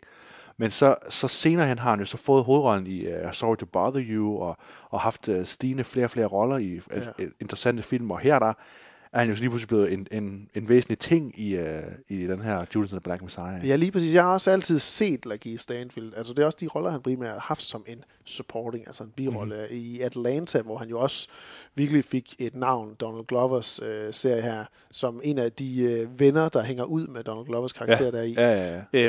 Også en vildt spændende karakter, han er der. Ja. Og det samme synes jeg også, han er her. Og jeg tror jeg har lidt svært med karakteren undervejs. Det er selvfølgelig svært, fordi man ved, at han kommer til at... Han undervejs hele filmen igennem er ham, vi... Sammen selvfølgelig med Fred Hampton, men jeg tror alligevel, det er primært O'Neill, vi følger, fordi det er jo Hampton, vi møder gennem O'Neill, og meget af det, vi ser af Hampton, det er gennem O'Neills syn, også på en eller anden måde. Ja. At vi er med ham, fordi at han bliver tvunget i en situation. Så på en eller anden måde, så mister filmen lidt, oplever jeg det i hvert fald som, hans bevæggrund for de ting, han gør, andet end bare, at han risikerer fængsel. Det er som om, at filmen ikke rigtig giver ham noget moralsk kodex, rigtigt. Som om, at han har nogle morale, andet end vi et par gange undervejs, når han sidder med Jesse Plemons' karakter, som er hans FBI-handler, eller ham, der håndterer ham og giver ham opgaver osv., at han lige sådan anker lidt og tænker, nu må det også være nok, og nu har I fået det, I skal have, og nu er jeg out, og så bliver han lige pulled back in alligevel igen, med lidt flere penge. Jeg synes, at filmen har lidt problemer med at give ham nok baggrund til, at vi skal rigtig interessere os for, hvorfor det er, han gør, som han gør. Ja, men LaKeith Stanfield i sig selv, synes jeg, er rigtig god i rollen stadigvæk. Ja. Fordi han forsøger virkelig meget med det, han så får, og give ham nogle nuancer og O'Neill her. Og det er rigtig fint, at filmen den ligesom har bookends med de rigtige optagelser af LaKeith Stanfield som O'Neill her, og så afslutningsvis med den rigtige, med optagelserne af samme interview, bare med den rigtige O'Neill, som blev udgivet tilbage i en tv-udsendelse for mange år tilbage også. For ligesom at rammesætte, jamen det er jo ham, det handler om på en eller anden måde. Ja. Det er ham, der bringer os ind til den person, det så egentlig handler om i form af Fred Hampton her. Og Kaluuya synes jeg også virkelig er god. Giver Fred Hampton nogle virkelig fine træk af at være en mand, der ikke er så radikal måske, men er en, der prøver virkelig at sammenslutte forskellige bevægelser til at for at være the good of all på en eller anden måde. Ja. Og den scene, der selvfølgelig er meget stærk og også bruges i trailerne, og hvor han står til den her tale, efter han er kommet ud fra fængslet igen, og siger, I am a revolutionary, og sådan noget. Og det, når man ser filmen, så står der, altså man bliver jo lidt blæst tilbage over den kraft og power, han ligger i den sekvens der. Så det er klart, det er jo lidt et Oscar-moment-scene, han får. Der er mange Oscar-moments. Hvor han får virkelig lov til at fyre den max af. Og han gør det bare skide godt. Ja, godt sagt, William. Så jeg synes jo, skuespillet er virkelig godt heri, men jeg har lidt sådan et issue med, at det er en af de bærende hovedkarakterer, at den ikke er stærkere, hvad skal man sige, beskrevet. Var det noget, du tænkte over i forhold til det dynamik? Jo, men helt sikkert. Jeg tænker også, at jeg var ikke helt... jeg kom til at tænke over igen, men LaKeith Stanfield, er han egentlig god nok til at have de her bærende hovedroller?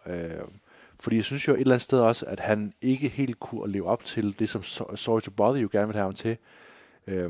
Og det virker også, som om han heller ikke her helt kan levere den seriøsitet, som der skal til. Jeg synes måske, at hans skuespil er en lille smule for karikeret, og en lille smule for karikeret og for animeret, ikke? Okay. Til at være sådan helt troværdigt, når han så endelig skal sidde det sidst og ligesom virkelig lave den der scene, hvor det går op for ham, hvad han har været med til, og hvad han har gjort, og hvordan alting ligesom er smuldret for ham, fordi nu har han været med til ligesom, altså nu er han gjort sig selv til Judas, ikke? Ja. Altså den scene er ikke helt så fortjent, og burde ligesom være meget bedre, end den egentlig er. Ja. Og sådan er der mange scener med LaKeith Stanfield, der bliver en lille smule. Og det har også, jeg tror også, det har noget at gøre med, at det spil, der er mellem Jesse Plemons og LaKeith Stanfield, det burde være en no-brainer. Det burde være så fint, og den måde, det bliver etableret på, er rigtig fint, hvor at vi får ligesom sat det op som at sige, jamen, der er egentlig ikke nogen reelle forskel på Black Panthers og så Ku Klux Klan.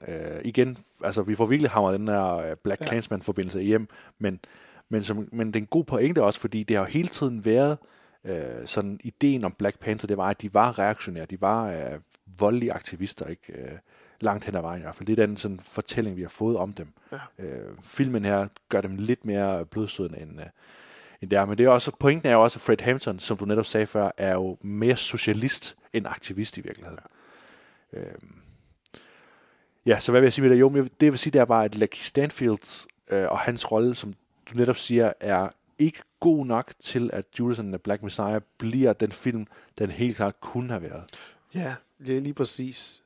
Det synes jeg er helt rigtigt, men det er også, altså filmen, den helt klart, den kommer jo med et racisme-indgangsvinkel også gennem det her FBI.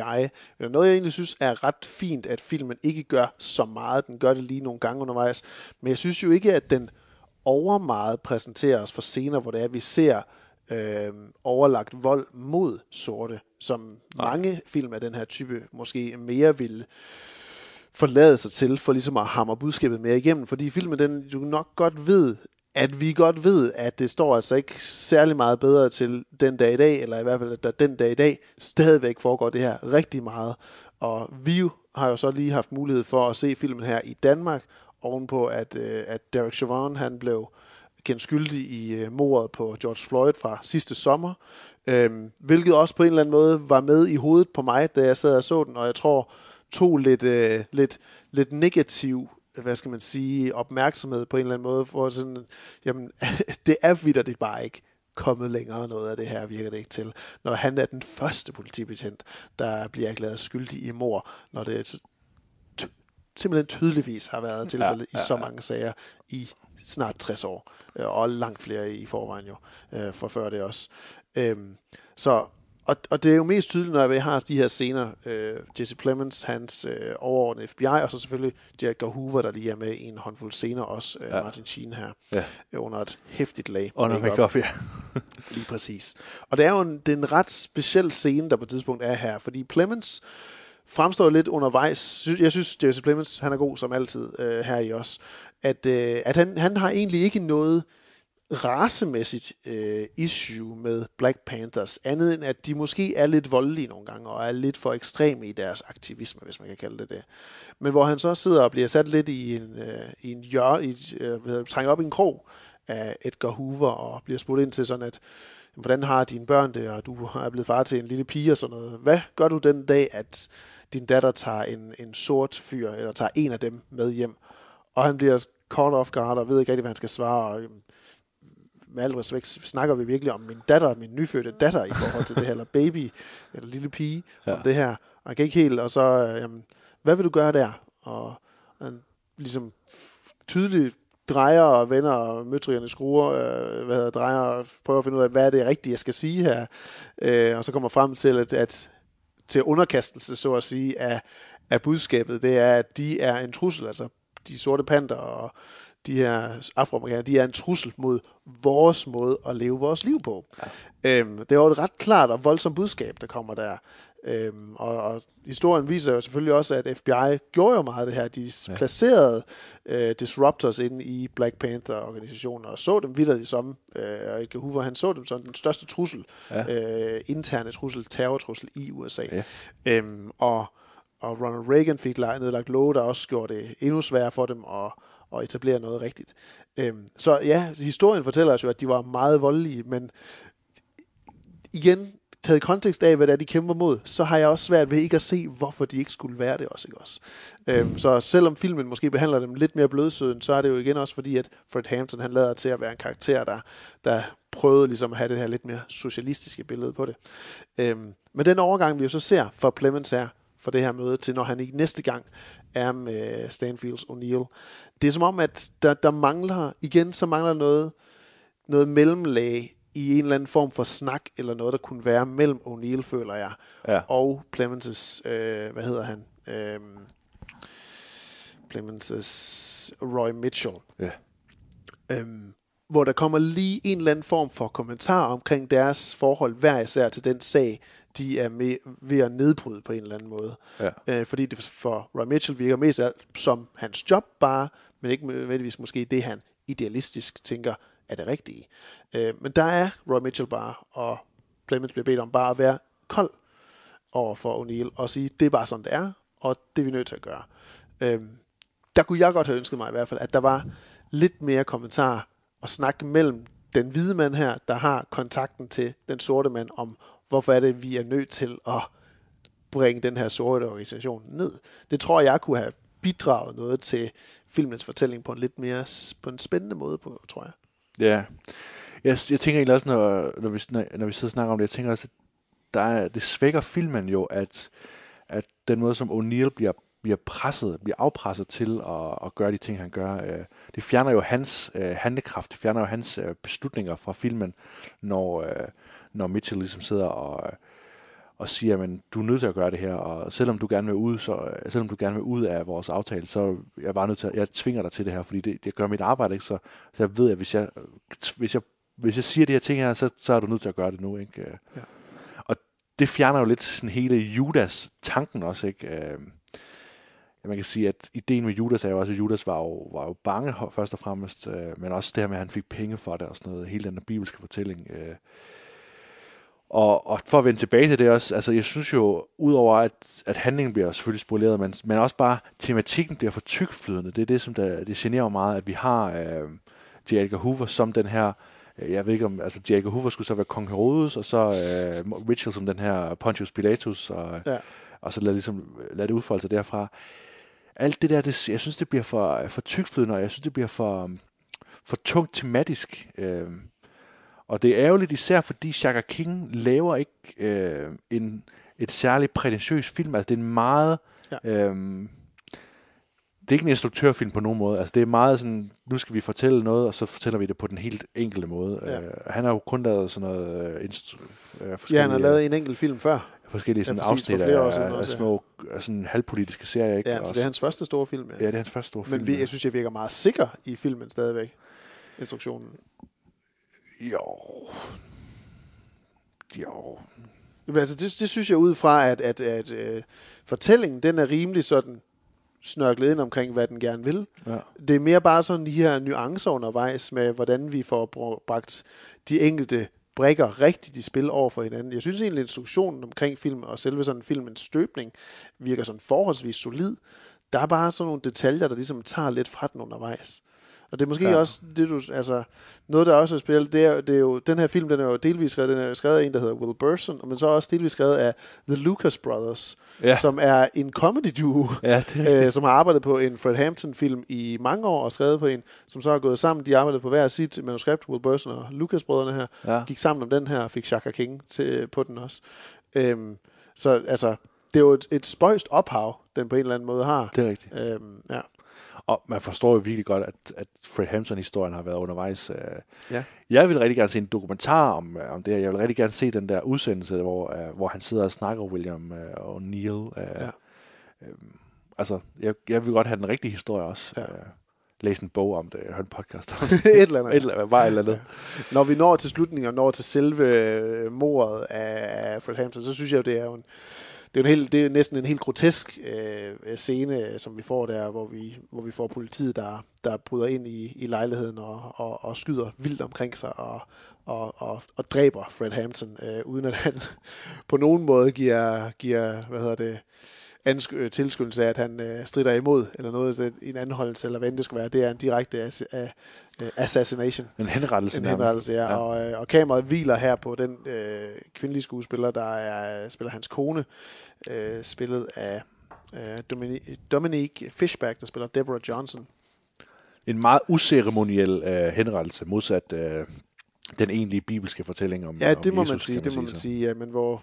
Gemmer ligesom festner sig på hende, og den magtesløshed, som hun og resten af de personer, der befinder sig i lejligheden der, den står jo malet i ansigtet på en eller anden måde, at de kan vidt, at det intet gør. Og det passer rigtig godt med, hvad O'Neill siger på et tidspunkt, hvor han bliver spurgt til, hvorfor i alverden havde du et skilt med, da du prøvede at stjæle en bil, i stedet for en pistol eller en kniv. Jamen, når man har et skilt, så føler man, så tror dem, der ser skiltet, at man har en hær i ryggen.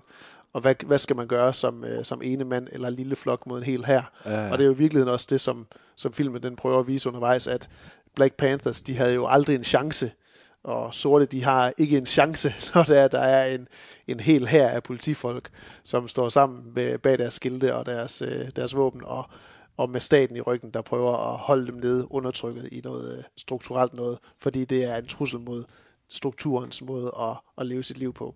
Så jeg synes jo egentlig, budskabet, den kommer omkring på den måde, står ret fint. Men igen, så kunne jeg godt tænke mig, at der lige var nogle fine detaljer undervejs, der gjorde den lige det skarpere i det.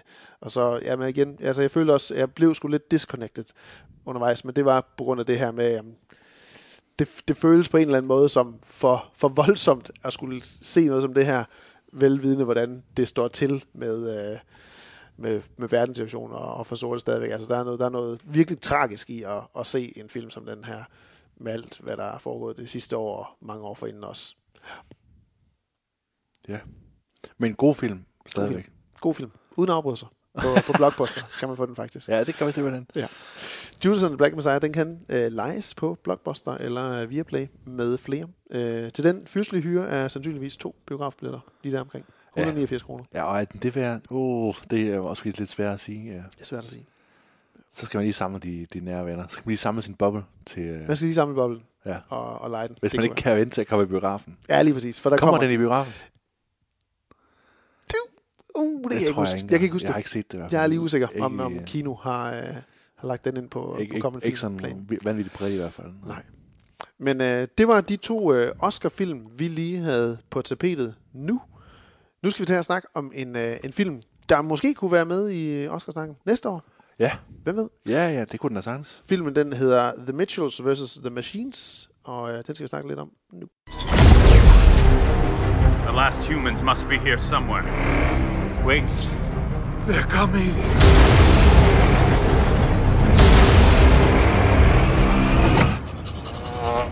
Is that a burnt orange 1993 station wagon? Or is it... Who are these unstoppable warriors? We're the Mitchells, the only people who can save the world. I'm super sorry, everyone. Let me introduce myself. I'm Katie. I'm sort of a weirdo. My parents haven't figured me out yet. To be fair, it took me a while to figure myself out. My brother, also weird. Hi, would you like to talk to me about dinosaurs? No. Okay, thank you. And my mom. Katie face cupcakes. All of us, really. How about we put our phones down and we can make 10 seconds of unobstructed family eye contact. Starting now. We're the last people left? It's on us. Save the world. Katie, we're gonna do this together. Mitchell family on 3. Mitchell family. No. Sorry. 2. Sorry. 1. Mitchell family. Vi er alle dømt til først at blive skuffet over vores forældre, og dernæst indtage deres plads og skuffe vores egne børn. Sådan er den evige fortælling om familielivet, og det er egentlig også den centrale konflikt i den her spændende, farverige og lidt enestående animerede komedie om familien Mitchell, der midt i familiens splittelse pludselig også skal redde verden fra en robopokalypse, forårsaget af en ung iværksætter fra Silicon Valley. Sony Pictures Animation genbruger lidt nogle elementer, de har haft stor succes med, heriblandt en animationsstil fra Into the Spider-Verse og en snart kendetegnende humor fra filmens producer, Phil Lord og Chris Miller. Så med ligesom det sat op og i kølvandet på en ret populær Spider-Man-animationsfilm, kan The Mitchells vs. The Machines ligesom leve op til det kæmpe succes, der var med animerede Spider-Man. Jeg tror ikke, den kommer til det, men det har nok noget at gøre med, at den ikke kommer til at komme i biograferne. Sony Pictures Animation valgte jo at sælge den til Netflix. Det skulle jo være kommet som en biograftitel, men på grund af pandemien har valgt at sælge den til Netflix, ligesom flere andre studier selvfølgelig også har gjort, har solgt den til en streamer. Så den kommer ikke til at, jeg tror ikke på, at den kommer ikke til at have den samme, overhovedet ikke selvfølgelig, og Spider-Man, det er også en helt særlig IP. Den kommer ikke til at have den samme kulturelle impact, eller en indvirkning, som Spider-Man Into the Spider-Verse havde. Men det gør så nødvendigvis heller ikke lige noget, fordi filmen den er unik nok i sig selv, vil jeg sige. Fordi The Mitchells vs. The Machines, den er instrueret og skrevet af Mike Rianda og Jeff Rowe. Mike Rianda, kunne jeg forstå, så var creative director på den her Disney-serie Gravity Falls. Jeg ved ikke, har du set noget af Gravity Falls? Ja, jeg har set det. Jeg har set et afsnit og været meget begejstret, især for den helt vidunderlige og helt også rørende slutning, den har. Enormt fantasifuldt univers, de har bygget op, de to her også meget sådan, altså bygget også om familierelationer med lige de her to søskende. Og jeg gik lige i gang med at se bare lige de første 2 episoder af Gravity Falls i går, efter jeg havde set den her film for anden gang faktisk. Fordi jeg synes simpelthen, den har så meget liv og kreativitet og sprudel og spragl i sig, The Mitchells vs. The Machines. De første 10 minutter af filmen, første gang jeg så den, der sad jeg og tænkte, okay, bliver det lidt for meget det her? Det tror jeg måske ikke, jeg kan holde til. Altså, den kommer med så meget energi, farve og udtryk, at det er sådan et rent sukkerchok, jeg tænker i starten. Sådan, altså, hvor jeg når at tænke sådan, ej, nu har de overgjort det, Lord og Miller og de kreative partnere, de har til lige præcis den her film. Nu er de simpelthen overgjort det. Nu er det for meget. Nu er det for meget farver, det er for meget spragl, det er for meget anden type animation, der skal kobles med noget andet animation, noget førstegangsanimation og så videre. Så okay, det er wow. Men så alligevel, så buser den lige lidt ned, for så ellers at køre op igen undervejs. Virkelig bare understøttet af den her helt fantastisk flotte animation, der også er i den her. Den har på en eller anden måde en helt anden... Jamen, det giver filmen et helt andet udtryk, at den får den her sådan... den her dybde fornemmelse. Den er ikke lige så... Jeg læste et interview med Mike Rianda, hvor han også siger, at de ønskede ikke at få en lige så glat poleret, animeret verden, som man siger. Pixar laver fantastiske film, men det er også nogle film, som bare er helt... Formerne er runde og bløde, og det hele ser virkelig bare flot, fint ud. Men her i The Mitchells vs. The Machines, der ser vi jo en familie, der ikke rærer deres senge, og det roder, og de har ulet hår, og de er en middelklasse, under middelklasse familie, det bare for den ene dag og den anden til at fungere, og klare sig igennem på kærlighed og gå på mod, og køre i en gammel spand af en vogn. Og det ses tydeligt, og det transformerer sig, eller hvad hedder transfererer sig også over i animationen. Altså, den er lidt mere kantet, end man måske ser ellers. Også mere end en Spider-Man, Into the Spider-Verse, synes jeg i virkeligheden også. Og det får sådan et helt vildt, unikt, flot udtryk. Rent visuelt bare. Ja, det ligner jo i virkeligheden lidt jo, hvis man havde taget den stil, der er i Gravity Falls, og så gjort, figurerne, altså gjort dem til sådan tredimensionelle figurer, ikke? Fordi det er sådan, som du siger, Spider-Verse, der er de mennesker, der optræder, de er relativt naturalistiske i deres udtryk. Her der er de lidt mere sådan overdrevne og karikerede, og ligner lidt mere tegnefilmsfigurer, som bare eksisterer i sådan en computeranimationsunivers. Ja. Og hvad er stilen? Ikke stilen fra Spider-Man, det er jo det her med at fjerne nogle frames, ikke? Så det ligner mere, som du siger, noget kantet noget, hvor at det ikke bare er sådan noget flydende, men det er som om, at man har taget nogle frames ud af animationen, så det bliver sådan lidt hakket lidt mere. Yeah. Så det ligner til forveksling. Altså man har prøvet... Jamen, jeg tror, genskabe en tegneserie. Ja, lige præcis, genskabe en tegneserie. En fysisk tegneserie, og genskabe det til film. Ja. Det er i hvert fald det, man meget prøver at sige, når man skal beskrive det Into the Spider-Verse, at man har forsøgt at lave en tegneserie på film. Noget af det samme kan siges om filmen her, vil jeg også sige. Ja. Fordi den minder om det udtryk fra Into the Spider-Verse. Knap så meget med den her lidt slørede baggrund, synes jeg, undervejs. Ja, det er rigtigt. Som var meget kendetegnende for Spider-Verse. Ja. Hvor den har ikke helt det samme her. Men det gør så heller ikke noget, vil jeg sige. Og så er der et eller andet med stregen også, eller der er tillagt, det er jo ikke cel-shade nødvendigvis. Cel-shade, det er den her idé om, at man kan gøre noget, få noget til at se meget tegneserieagtigt ud, ved at, ligesom at lave sådan nogle tykke sorte streger omrids over det hele. Ja. Her, der har de nogle tykke streger, som bare er farvet i stedet for. Ja. Så man kan ligesom se, at rundt om deres ansigter, der er ligesom sådan en tyk streg af sådan lidt samme, i hvert fald nuancer af deres egen hudfarve, og nuancer af det tøj, de har på. Så der er de her tykke streger, der stadigvæk, som giver igen den her følelse af, at det er delvist computeranimation og delvist håndtegnet, selvom det bare er 100% animation. Ja, lige præcis.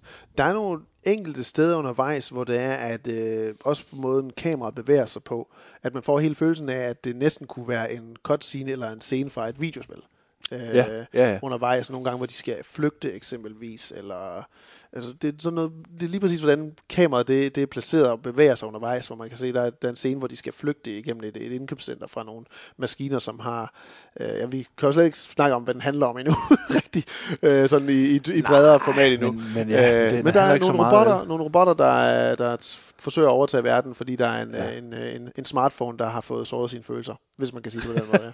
Spillet fantastisk af Olivia Colman, også en Oscar-vinder. Og på det andet tidspunkt, er der nogle scener, hvor der faktisk ikke er så mange farver i billedet. Lidt mere nedtonede scener, lidt mere noget, hvor der er to karakterer, måske lige har en følelsesmæssig samtale eller den stil. Hvor der måske ikke er lige så mange farvenuancer. Der fik det faktisk mig til at tænke lidt på nogle af de her Telltale Games-spil, som de lavede for The Walking Dead og også Game of Thrones. Yes. Og det var så lige enkelt sted, hvor jeg tænkte, nu bevæger de sig næsten for tæt på noget, der ser ikke sådan super godt ud. Men det er jo kun sådan enkelte steder, hvor det er, at de ikke har... at de har på en eller anden måde sat scenen et sted, hvor det ikke giver mening at have lige så meget farve input fra omverdenen, eller lige præcis det område, de befandt sig i, eller det miljø, de befandt sig i. Så det var lidt specielt, og det lignede bare sådan meget sådan, okay, nu kan de lige sætte et par talebobler ind, og så sige, jeg vil gerne trykke kryds for at høre, at hun skal sige det her, eller whatever det lige kunne være. Men det var heldigvis kun undtagelsen en gang imellem, at det lige poppede ind. Stemmeskuespillet, du har set den på dansk. Ja, jeg har ikke, jeg kunne ikke høre sådan, om det var nogen sådan navnkundig stemmeskuespiller på dansk. Jeg ved, at det er altså det er en Netflix go-to guy efterhånden, Malte Müller-Finder, også ham, altså det er ham, der instruerede det, som er sådan en ret ung gut, der blandt andet laver det der Dobber Boys og sådan noget. Han har ligesom været større for dubben, og han lavede også dubben til Eurovision Firesaga der. Ja. Og jeg synes, han gør det rigtig godt, og han har sat det rigtig godt sammen. Og jeg synes egentlig, jeg prøvede at skifte lige frem og tilbage for lige at tjekke, hvordan er det, og fandt mig egentlig ret godt til rette i den danske dub. Ja, altså jeg synes jo i hvert fald, jamen det er fordi, jeg kan jo bare egentlig godt lide, når jeg slipper for at forholde mig til de kendte stemmer egentlig. Ja. Jeg tror, det er det, der betyder meget for mig egentlig. For den amerikanske version. Hvor den amerikanske version jo har nogle ret sådan... tydelige stemmer, ikke? Danny McBride er et interessant valg, ikke? Og Eric Andre er et interessant valg, og Fred Armisen, Conan O'Brien, altså det, der er også det her par, ikke? Og hvad hedder det, John Legend og John Legend, der spiller det perfekte par. Altså det er sådan lidt, det er jo noget som, hvad hedder de, DreamWorks har gjort rigtig meget i at bare have de mest kendte stemmer og alle sammen, og hvor det kom fuldstændig over med den her Shark's Tale, ikke? Hvor det bare var Will Smith og Scorsese lige pludselig som en fisk, ikke? Og alt muligt. Ja. Så jeg synes, den danske dub var helt rigtig fin, og det var egentlig en god oversættelse også. Der var lidt tidspunkt, hvor jeg tænkte, gud, er det dårlig oversættelse? Men så tjekker jeg lige den engelske signal, det er faktisk ikke fint oversat, så det er ikke noget, og der hvor at figuren ligesom skal synge noget på engelsk, der har man ikke valgt at oversætte det, der har man bare beholdt og fået de danske stemmeskuespillere til at synge den engelske sang, og det fungerer også rigtig godt. Ja. På den engelske version, det er Abby Jacobsen fra Broad City, der lægger stemme til Katie Mitchell, og så Maya Rudolph som moren Linda, og så er det så Mike Rianda selv, instruktøren, der lægger stemme til lillebroren Aaron. Det lyder lidt mærkeligt, synes jeg, lillebroren der. Og det er specielt, men da jeg så filmen, da jeg så den første gang, så jeg den på engelsk. Ja. Og jeg tænkte faktisk ikke så meget over de her særlig kendte stemmer. Det var faktisk næsten den, jeg genkendte bedst. Det var Beck Bennett, en SNL-castmember, der lægger stemme til en af de her to robotter, der sammen med Fred Armisen til to robotter, der undervejs ændrer deres programmering, så det er, de faktisk hjælper familien Mitchell med at komme hen til, hvor de skal. Ja. Under det her roadtrip, som de ender på undervejs, for at redde verden. Men ellers så synes jeg jo ikke, at de andre stemmer trådte så meget stærkt igennem. Også fordi det var en vild mærkelig oplevelse at høre McBride, der er perfekt som Rick Mitchell. Men jeg synes, hans stemme indimellem, det blev en vild mærkelig blanding af Seth Rogen og så John C. Reilly, hvor jeg til tider hørte sådan den ene og den anden, men aldrig rigtig Danny McBride, hvilket var en vildt sær oplevelse faktisk. Og så har der så Mike Rianda her, der selv lægger stemme til Aaron, som er den her akavede, nørdede, elsker dinosaurer, dreng på en 10-11-12 år måske, lillebror her. I øvrigt et rigtig, rigtig fint søskendeforhold. Der er ikke noget med, at lillebrorne er super irriterende eller noget. De har faktisk et rigtig nært forhold og connecter på mange måder, Katie og Aaron her. Ja. Men den karakter, Aaron her, med stemmeskuespiller af Mike Rianda, synes jeg virkelig bare stjæler hver eneste scene, han siger noget. Fordi det er så komisk, den her stemme, der er sådan et mismatch nærmest til drengen, til karakteren. Det gør ham bare endnu mere nørdet, at han har den her mærkelige stemme, synes jeg. Ja. Så da jeg gik over og startede med at se søndag morgen, da Nora og jeg stod op, så tænkte jeg, nu prøver jeg bare lige at se den her sammen med hende og sætte den på dansk, se hvad hun siger. Og vi så de første 30 minutter, og det er typisk der, hvor hun zoner lidt ud, og så jeg den færdig igen om aftenen, og så switchede jeg så over til engelsk derfra. Fordi jeg synes bare slet ikke, at den danske version af Aaron eksempelvis. Det er jo så en drenge, en stemme, der måske passer langt mere til kroppen. Ja. Men da jeg først havde set den på engelsk, så var det jo ikke nær så underholdende at se det med den her danske drengede stemme. Fordi det gav overhovedet ikke den, hvad skal man sige, karakteristik til Aaron-karakteren, som den amerikanske version af stemmerne gjorde, i forhold til, hvad den danske gjorde. Så jeg bed ikke rigtig så meget mærke i de andre danske stemmer. De var egentlig fine. Men jeg savnede simpelthen Mike Rianders der, men også rigtig meget Beck Bennett, som jeg synes gør rigtig meget med sin robotstemme undervejs, som er vildt sjov. Altså filmen er i sig selv enormt sjov undervejs. Den er sjov. Virkelig sjov. Masser af referencer til Lord of the Rings, Ringenes Herre, og til, på et tidspunkt så siger Linda, not today, som jeg både kan sige over til Buzz Lightyear, der siger det Toy Story, men selvfølgelig også ham her, der lærer Arya Starkers fægte i Game of Thrones, ikke? Not today. Som så tydeligvis er en filmreference, man bare kan også smide ind undervejs. Så filmen for mig, i forhold til plottet, det tænker jeg, det er rimelig simpelt, at det er en familie, der er blevet lidt disconnected. Filmen hed på et tidspunkt Connected, som blev sådan lidt en samtale omkring, jamen, hvordan er teknologi blevet lidt en hvad skal man sige, en distraktion for vores forhold til omverdenen, og til vores familie, og til vores nære. Og det kommenterer den jo også på undervejs, hvor det er, at de gerne vil have, at det her, faren vil gerne have, at det her skal være en knyttet sammentur, inden Katie, hun skal starte på college. Selvfølgelig Katie er ikke noget, hun er super godt tilfreds med, fordi hun har bare glædet sig til at komme over til et liv med mennesker, som hun forstår, og som forstår hende, og sådan noget. Det vil hun gerne starte på et nyt kapitel i sit liv, og bliver så tvunget på den her rejse, hvor det er, at dommedag så nærmest sker, fordi der er en smartphone i Silicon Valley, der er lidt for kyndig med sin AI, og formår at skabe en robot her undervejs. Men den er bare så, altså den får bragt så meget humor ind i den her tur, som de tager ud på undervejs. Og familiebåndet, det bliver faktisk også rigtig, rigtig, rigtig fint skildret. Abby Jacobsen og Katie-karakteren her skal gå også en ret svær vej med at være en måske sådan lidt irriterende ung voksen, og samtidig være en ellers sådan stor teenager, og så en ung voksen, der også godt kan vise omsorg over for sin far, sin mor og sin lillebror. Men Katie-karakteren fungerer super godt, fordi den går den vej der, og er en elskværdig karakter, og går ikke over at blive den der sådan lidt irriterende, selvom man engang vil sige, var det smart? Kan du ikke godt se, at han prøver at... Og samtidig kan man se for hende og sige, jamen det er da også træls. Sådan vil jeg da også, at jeg vil også bare gerne afsted og komme væk fra min familie på det tidspunkt der. Ja. Jamen altså, jeg bliver en lille smule sådan...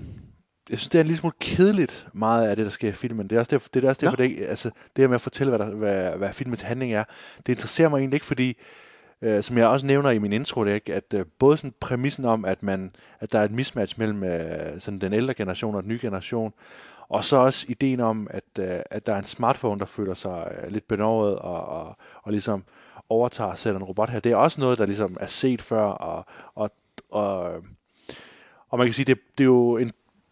Jeg ved ikke, om det er en beslutning, vel, men det er i hvert fald, sket, uanset hvad, at man har gået lidt hurtigt henover, at sådan er det bare, at vi skal bare ligesom have sat den her konflikt, den her indre konflikt mellem to mennesker i et scenarie, hvor der også er plads til store actionscener. Ja. Og det er det ikke, og meget, og sådan langt hen ad vejen tænker jeg, men jeg synes ikke, robotterne er sådan særlig interessante, man har ikke gjort noget for at gøre gør robotterne sådan enestående, vel? Det ligner bare sådan helt almindelige gængse robotter. Der er heldigvis jo en helt fantastisk, både sådan ret spektakulær, men også en af de steder, hvor jeg sidder bare helt inden for mig selv og griner helt højt, når der er, lige pludselig kommer Furbies med i filmen også. Ja. Det var vanvittigt sjovt. Jeg er spændt på, hvordan den... Ja, fordi jeg har lagt undertekster på, hvad der er Furby, der siger... Præcis. Call the Dark Lord, eller hvad det er, de siger. Ja. Men det bliver sådan noget helt outré humor, hvor jeg også... igen, som du siger, der er mange referencer. Så det er også lidt svært at finde ud af, hvem filmen egentlig er møntet på. Det synes jeg er meget svært. Jeg kan ikke se den her film være til alle... sådan voksen. Den er lidt for overgivet til de almindelige Pixar-fans, ikke? Og den er for et eller andet sted for indforstået til, at man kan se det som en familiefilm også på en eller anden måde. At, jeg tror også, der er mange sådan, børn, der bliver sat af referencerne og de sådan... og den humor, der ligesom er meget sådan Phil Lord og Chris Miller-agtig, sådan en slags meta-humor, ikke? Med blandt andet, som du nævnte, de her to robotter, Deborah-bot og Eric. Deborah-bot og Eric, ja, lige præcis. Amazon og Bennett. Det er nogle vildt gode karakterer, synes jeg. Dem kunne jeg helt vildt godt lide. Helt vildt. Ja, og hvordan de ligesom opdager, sådan, jamen, der er noget mere til bare det at være robot, og hvad er døden? Og den tager vi lige en anden dag. Lige præcis. Der er rigtig meget af den der humor, hvor der er sådan noget stop-humor, ikke? Hvor at, man bare... Der bliver sagt noget mærkeligt, og det er også blandt andet lillebroren, der siger det en masse gange, der bliver sagt noget mærkeligt, og så klipper man hurtigt videre til noget nyt, ikke? Men jeg tror måske også, det kan være udfordringen for filmen her, netop som du siger, jamen altså, den har så meget, og det virker lidt som en film, der er blevet skabt af et utroligt kreativt team, der har så mange idéer, og man har simpelthen bare tænkt, det lyder bare fedt. Det skal vi ikke bare få det hele med, at den næsten får klemt alt for meget med, som kan gøre, at den næsten bliver... Altså, at det bliver lidt for sammenklemt nærmest af alle mulige påfund og sjove ting. Fordi undervejs, så har vi, det læste jeg i det her interview med Rianda, at han siger, at vi ser jo undervejs nogle steder, hvor der kommer noget helt andet animation, så nogle filtre nærmest ind på til særlige sekvenser, hvor der er en masse, der spragler og står the Rick Mitchell Special, eller hvad et eller andet, hvor de laver et særligt stunt med deres bil. Ja. Og altså, det er svært at beskrive, men når man ser det i filmen, så ved man, hvad det er. At det formulerer de som, at det var internt, det var Katie Vision, sådan hun ser den verden, hun befinder sig i, fordi hun laver jo selv film, hun er en filmnørd, og laver de her aparte film med deres lille hund Munchie, deres mops, også eller Puck, også en fantastisk... det er en ret figur. Den får de brugt rigtig godt, vil jeg sige også. Der er på et tidspunkt i starten af filmen, hvor de lige præsenterer, at der er en ting, der kan sættes på en hund, så kan den tale. Så er sådan, det kommer vi til at se. Det er mærkeligt at pære på det. Det kommer vi til at se. Det var sgu ikke noget payoff på. Nej. Det var lidt skuffende. Den lille spoiler, men ikke så meget alligevel. Men altså, det var sådan, det var lidt mærkeligt, at den ikke blev fuldt til dør, synes jeg lidt, på Munchie her. Ja, det kan godt være, at den ikke har haft noget at sige, og det er i virkeligheden det, der er pointen i det. Men det virker som en film, hvor det er, at de har ikke holdt tilbage på at se, jamen lad os bare prøve at kaste det afsted, og se om ikke det fungerer. Og så har de syntes, det var super, super sjovt, det her. Altså, det er jo sådan en film, der slutter af med en emotionel scene, og sætter... den vanvittigt kendte Sigur Rós sang på, som man har set i Planet of the Earth og utallige andre sammenhænge, som er et stort og melodramatisk nummer, hvor de har siddet og tænkt sådan, at ville det ikke bare være for åndssvagt, hvis det var, vi satte Sigur Rós på? Jo, det ville være mega åndssvagt, og det ville gøre det sjovt, så lad os gøre det. Vi gør det. Og jeg kunne godt forestille mig, at der er nogen, der vil sidde og tænke og se den. Det er alt for meget. Og nogle børn vil sidde og sige, jamen, og ligeledes vil sige, jamen, det er alt for meget, og det, hvad der foregår overhovedet, og ikke fange de der referencer undervejs. Men at referencerne måske kan være så særegne for et bredt voksen publikum, at de ikke fanger an for det voksne publikum heller. Det er det, man skal prøve at lave med animation, for at fange familien. Noget til børnene, noget til de voksne. Så jeg kan godt tro, at nogle af de der til de voksne referencer, det kræver, at man også lidt er filmnørden, for at sidde og få det fulde udbytte af filmen her. Gjorde du det, Jens? Altså, du fik et fuldt udbytte af filmen? Ja, det synes jeg helt klart. Jeg forstod referencerne, og jeg forstod i hvert fald humoren langt hen ad vejen. Den minder rigtig meget om det, som altså, nogle af de mere populære film fra Sony Pictures, Cloudy with a Chance of Meatballs, Det regner med frikadeller. Ja. Men også Lego Movie, synes jeg. Også Lego Movie, de mange referencer, de får bragt ind. Ja. Og det er Chris Lord og Phil Miller, Phil Lord og Chris Miller, hedder de. Phil Miller, som Phil i Last Man on Earth. Ja. Nå, er det rigtigt, ja. Nå, er det derfor? Det er derfor. De manglede et meget basisk hovedpersonsnavn i The Last Man on Earth, som de også producerede, og det blev bare Phil Miller. En sammenkobling af deres to navn. Virkelig kedelige navn. Ja. Phil Miller. Ja. Så hvad vil jeg sige? Jeg synes, når man ser filmen, at du har helt ret i det, du sagde der med, at den starter ud meget overgearet med sådan referencer til memes og YouTube-kultur og alle sådan nogle ting, som kan give et indtryk af, at den måske er mere over i den her lidt udskældte film Emoji Movie. Men hvis man hænger på, så kommer man frem til mange af de øjeblikke, der gør det her til en seriøs Oscar-nomineret film.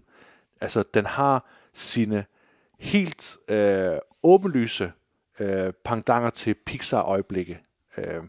Altså, der er også steder, hvor jeg griner højligt, og så er der steder, hvor at jeg er helt rørt til tårer. Ja. Og den her film, jeg er bare ved at tænke på det. Altså, det er sådan set, den gør man, og man ved, det kommer ikke, når man ligesom... Er det den lille L, Jens? Det er det med L. Og det fungerer. Ja.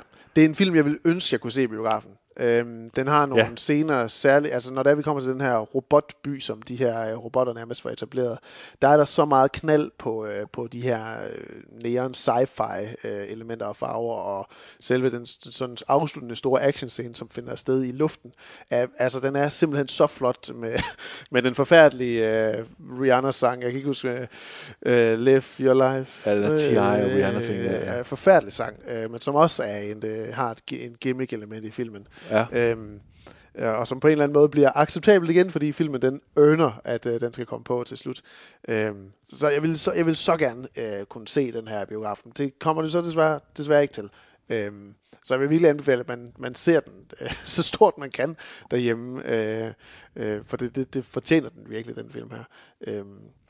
Men det er en film, der virkelig formår at spille på både følelserne og på humoren.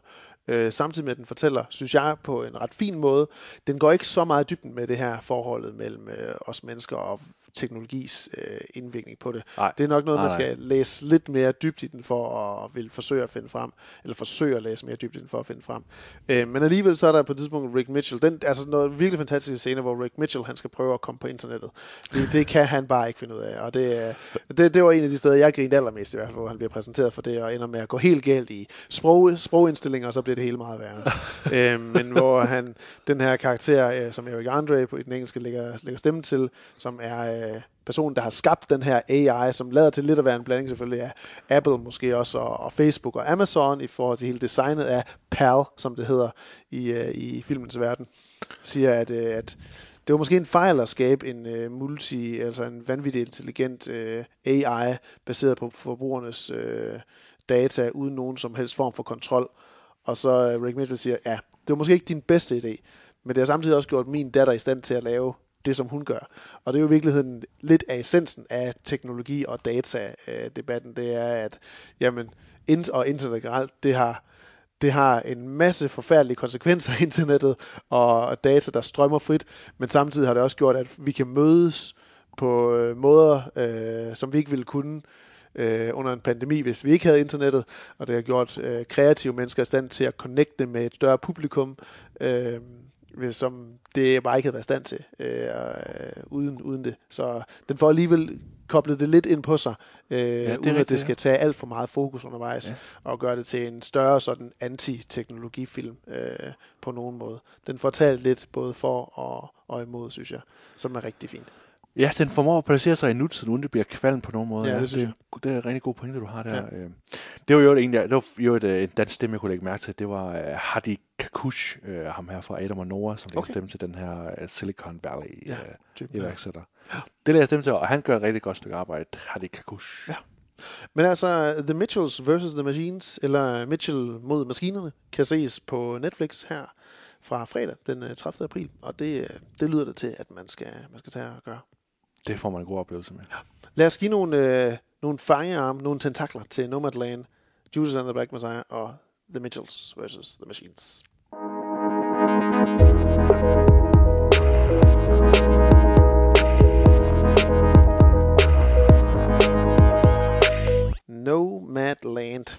bedste film, vinderen. Jeg giver den 7 af 8, og jeg var egentlig sådan lidt usikker undervejs på, hvor højt jeg ville rangere den, netop fordi at filmen den på sin vis holder sine kort så tæt til kroppen, som den gør. Men det er måske næsten også en del af filmens styrke i virkeligheden, at den ikke udbasunerer, hvordan de her mennesker har det, andet end gennem helt troværdige, autentiske små interviewbider, som det næsten kommer til at være, hvor de her virkelige nomader, de fortæller om det liv, som de lever, og det liv, de er tvunget ud i, som de ikke selv har valgt. Understøttet er bare af en rigtig, rigtig fin, rolig fortælling med Frances McDormand i en også forståelig vindende hovedrolle som Fern. En kvinde, der har mistet det liv, som de fleste kender, og nu skal prøve at finde en eller anden form for ny virkelighed. Og hvad gør man, når det er, at livet det forandrer sig på en måde, som man ikke kan regne med, og ikke kan finde den stabilitet, som man søger. Det fortæller Nomadland rigtig, rigtig flot, og derfor så får den 7 af 8 fra mig af.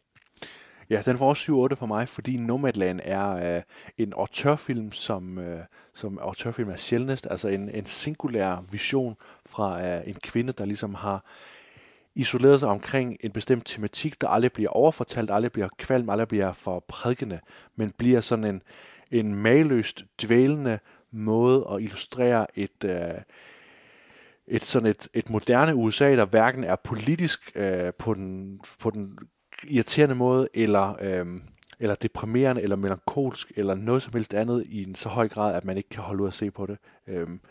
Det er sjældent, at man ligesom kan sidde og bruge så lang tid på en film, der egentlig ikke har en egentlig historie, men bare et portræt af en bestemt del af USA, som Nomadland i høj grad har, med Fern, Frances McDormand, som både en underspillet og meget elegant sådan vej ind i en verden, der er meget, der kan virke meget distancerende og meget fremmed og meget bedrøvende, men i virkeligheden har noget hjerte og en post-western-agtig feel, som gør, at man alligevel, selvom man ikke får nogen historie, alligevel bliver draget ind i det her Midwest-USA, vi får præsenteret.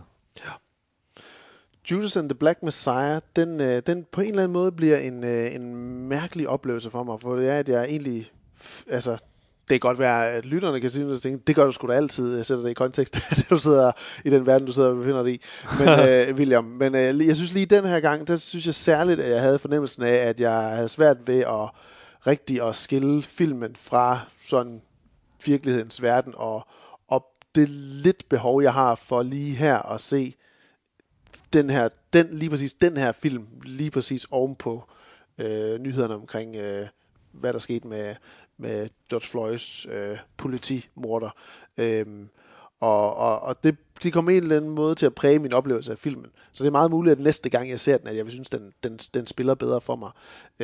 Men det koblet så med, at en af de centrale hovedkarakterer ligesom mangler nogle nuancer til sin karakter, for rigtig at skulle træde frem, så ender jeg lidt på sådan en 5 af 8 vurdering af filmen her, som ellers jo fortæller bare en super relevant historie stadigvæk omkring magtmisbrug over for en minoritet, og om ønsket om at holde dem nede, bare for at kunne bibeholde det, man selv synes er godt. Og alle de liv, der har måttet ofres, eller som man har valgt at tage fra verden, fordi man bare gerne ville have, at tingene skulle forblive stay the same, som er en skrækkelig ting. Men jeg giver ikke Judas and the Black Messiah mere end 5 af 8 lige for nu. Jeg synes, det er svært at vurdere en film som Judas and the Black Messiah. Fred Hamptons historie er en historie, der fortjener at blive fortalt, og Jack King gør langt hen ad vejen et flot stykke arbejde i at fortælle det på en nuancerende måde, og ikke en måde, hvor at det bliver for prædiken omkring den kontekst, den kommer ind i. Jeg tror, langt hen ad vejen, så lider Judas and the Black Messiah af, at vi er blevet så forkælet af gode historier omkring vilkår for sorte, både amerikanere og især også sorte britter, ikke, med Steve Queens eminente serie her for nylig. Så Judas and the Black Messiah er jo for mig set nok en 6 ud af 8. som havde været langt mere værdsat, hvis ikke der allerede eksisterede film som BlacKkKlansman og The Five Bloods og en hel masse andre film, der også taler ind i den tematik, som er så relevant og så betydningsfuld, både altså også for os, men især for de mennesker, den vedrører direkte. Ja, den skal krabbes lidt med nogle andre tunge sværvægter om præcis noget nær det samme emne. Ja. Også lidt pudsigt jo, at vi i samme år har to portrætteringer af Fred Hampton. Så det er jo også en karakter i The Trial of the Chicago 7, spillet af Calvin Harrison Jr., som er den her person, der sidder og rådgiver Bobby Seale fra rækkerne bagved, hvor det også godt bliver berørt, at han jo er blevet myrdet undervejs i den film. Men The Mitchells vs. Machines, den tror jeg faktisk er helt op at give... Nej, det var lige det. Jeg kan ikke give den helt 8 af 8. Jeg ender på 7 af 8 til The Mitchells. Du kan ikke give den helt, nå? Jeg kan ikke give den helt, og det er nok... Det er fordi, den er for lang. Nej, det er ikke fordi, den er for lang. Nå. Det er overhovedet ikke derfor. Det er fordi, at de her emotionelle øjeblikke, som det lyder til, den rammer dig på måske, jeg bliver ikke helt swept away, som jeg måske gerne ville have, at den skulle gøre, eller som den måske prøver at gøre. Jeg bliver ikke helt fanget som jeg gerne ville have det i de her emotionelle øjeblikke.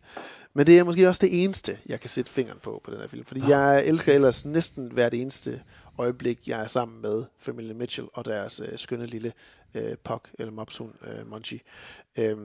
Et blændende godt voicecast med blændende flotte animationer og visuel fremtoning. Så synes jeg bare, det er en knaldgod animationsfilm. Knaldgod film i det hele taget, som jeg bare vil give de varmeste anbefalinger, at man giver en chance og ser. Ligesådan som man skal give Gunda en chance, så på et helt andet parameter, så skal man også tage og komme over de første 10 minutter af ren eksplosion af farver og sukkerchok i filmen her. Og brølaber, ja. Det er 7 og 8 ender den på hos mig. Ja, okay. Jamen, jeg tror, jeg holder den på Judas and the Black Messiah-niveau og siger, at det er en 6 og 8 film. Nå, okay. For mig det her. Der troede jeg faktisk, du var lige den måske. Ja. Nej, fordi den er virkelig sjov, og og slutningen er rigtig god. Det er bare lige præcis med The Mitchells vs. The Machines, så virker det som om, at den har lidt den her Netflix-sygdom. At det er en film, der savner noget producerarbejde, en redaktør, der går ind og siger, jamen, hvad er egentlig pointen? Hvad er det, vi skal med den her film? Kan vi skære noget af det her fra? Kan vi prøve at simte det lidt ned? Kan vi gøre det mere skarpt i virkeligheden? Og det er jo i hvert fald noget, som alle Phil Lord og Chris Millers film jo et eller andet sted lider af, men hvor at de i høj grad bare har været fokuseret omkring, at det skal bare være jokes per minute, der ligesom er sat i vejret, så er det her jo en blanding af alle mulige ting, alle mulige hensyn, man skal tage, og det kan blive en helt rodet omgang langt hen ad vejen, og især fordi den er en time og 50 minutter lang, eller noget stil, ikke? Og det er også ret langt for en animeret komedie.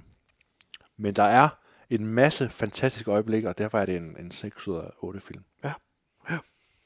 Jamen det er jo, hvad kan man sige, det er måske i virkeligheden det der med, at det bliver en overload af idéer. Det er i virkeligheden sjovt nu, at det efterhånden er sådan, at man kan sige, at der er det her Netflix-syndrom af, at der er lidt for meget den kreative frihed, der gælder. Og selv for en film, der jo faktisk overhovedet ikke er Netflix-produceret. Altså det er bare solgt til Netflix. Ja. Men man kan let sige sådan, at jamen, det er faktisk lidt sådan et typisk kendetræk, man kan sige omkring mange Netflix-film.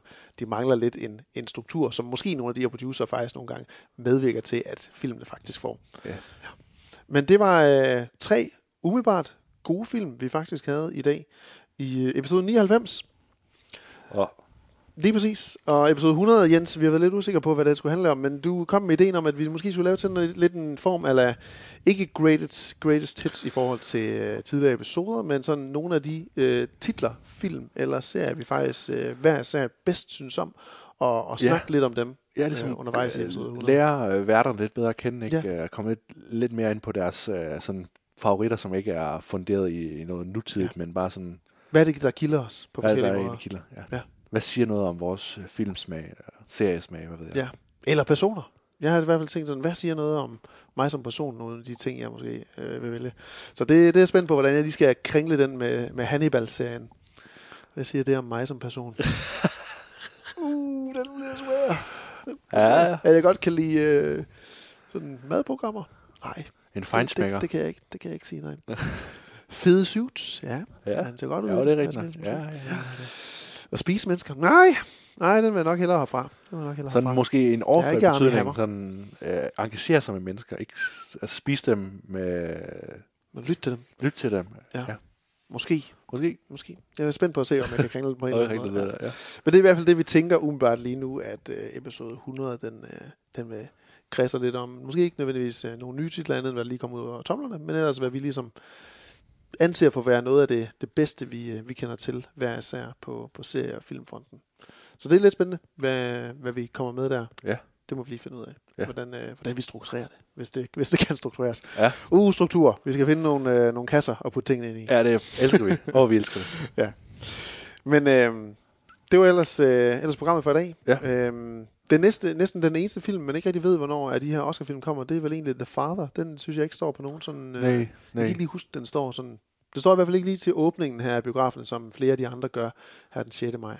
Nej, det er rigtigt. Men det bliver spændende at se. Han skulle jo også være helt fantastisk, Anthony Hopkins, selvfølgelig, i The Father. Ja. The Father. Han må være god deri, når han slår. Chadwick. Nå. På iTunes, Spotify, Podimo, eller hvordan du finder din podcast, der kan du lytte til en lang række af række 8-programmer. Og man har alt lige fra film og tv-serier til gaming og comedy. Når du finder os på iTunes, så må du meget gerne give programmet en rating. Og ved du hvad, det ville også være mega fedt, hvis du skrev en anmeldelse. Selvfølgelig helst en god en, men hvis du skrev en anmeldelse, for så hjælper du altså også algoritmen med at få os også til nogle nye lyttere, og så vi kan komme ud til et endnu bredere publikum. Du kan finde os på Twitter, Instagram, og jeg er stadig på Letterboxd, i hvert fald, under at Willy Benson, hvor jeg... skriver, at jeg har set Gunda og sådan noget. Sådan en type film. Det var så det, du gemte jo. Men du har ikke skrevet det endnu, nej. Jeg har ikke skrevet det, nej. Fordi jeg vil ikke give dig. Jeg vil ikke vise dig, at det var Gunda. Nej. Jeg vil lige beholde den her til. Ja, det synes jeg er fint. Ja. Fint, at du gør det. Og der kan man også finde Jens alle steder. Ja, det kan man. Man kan da finde mig på Twitter og på Instagram, hvor jeg hedder @drepsi. Drabesi. Hele alfabetet. A, B, E, S, E, Y. Det er som når Nora, hun skal sige alfabetet, det der. Det er faktisk dit, tag på sociale medier. Ja. Ja. Nå, tak for i dag. Jeg hedder William Binderup Jensen. Og jeg hedder Jens Dræby.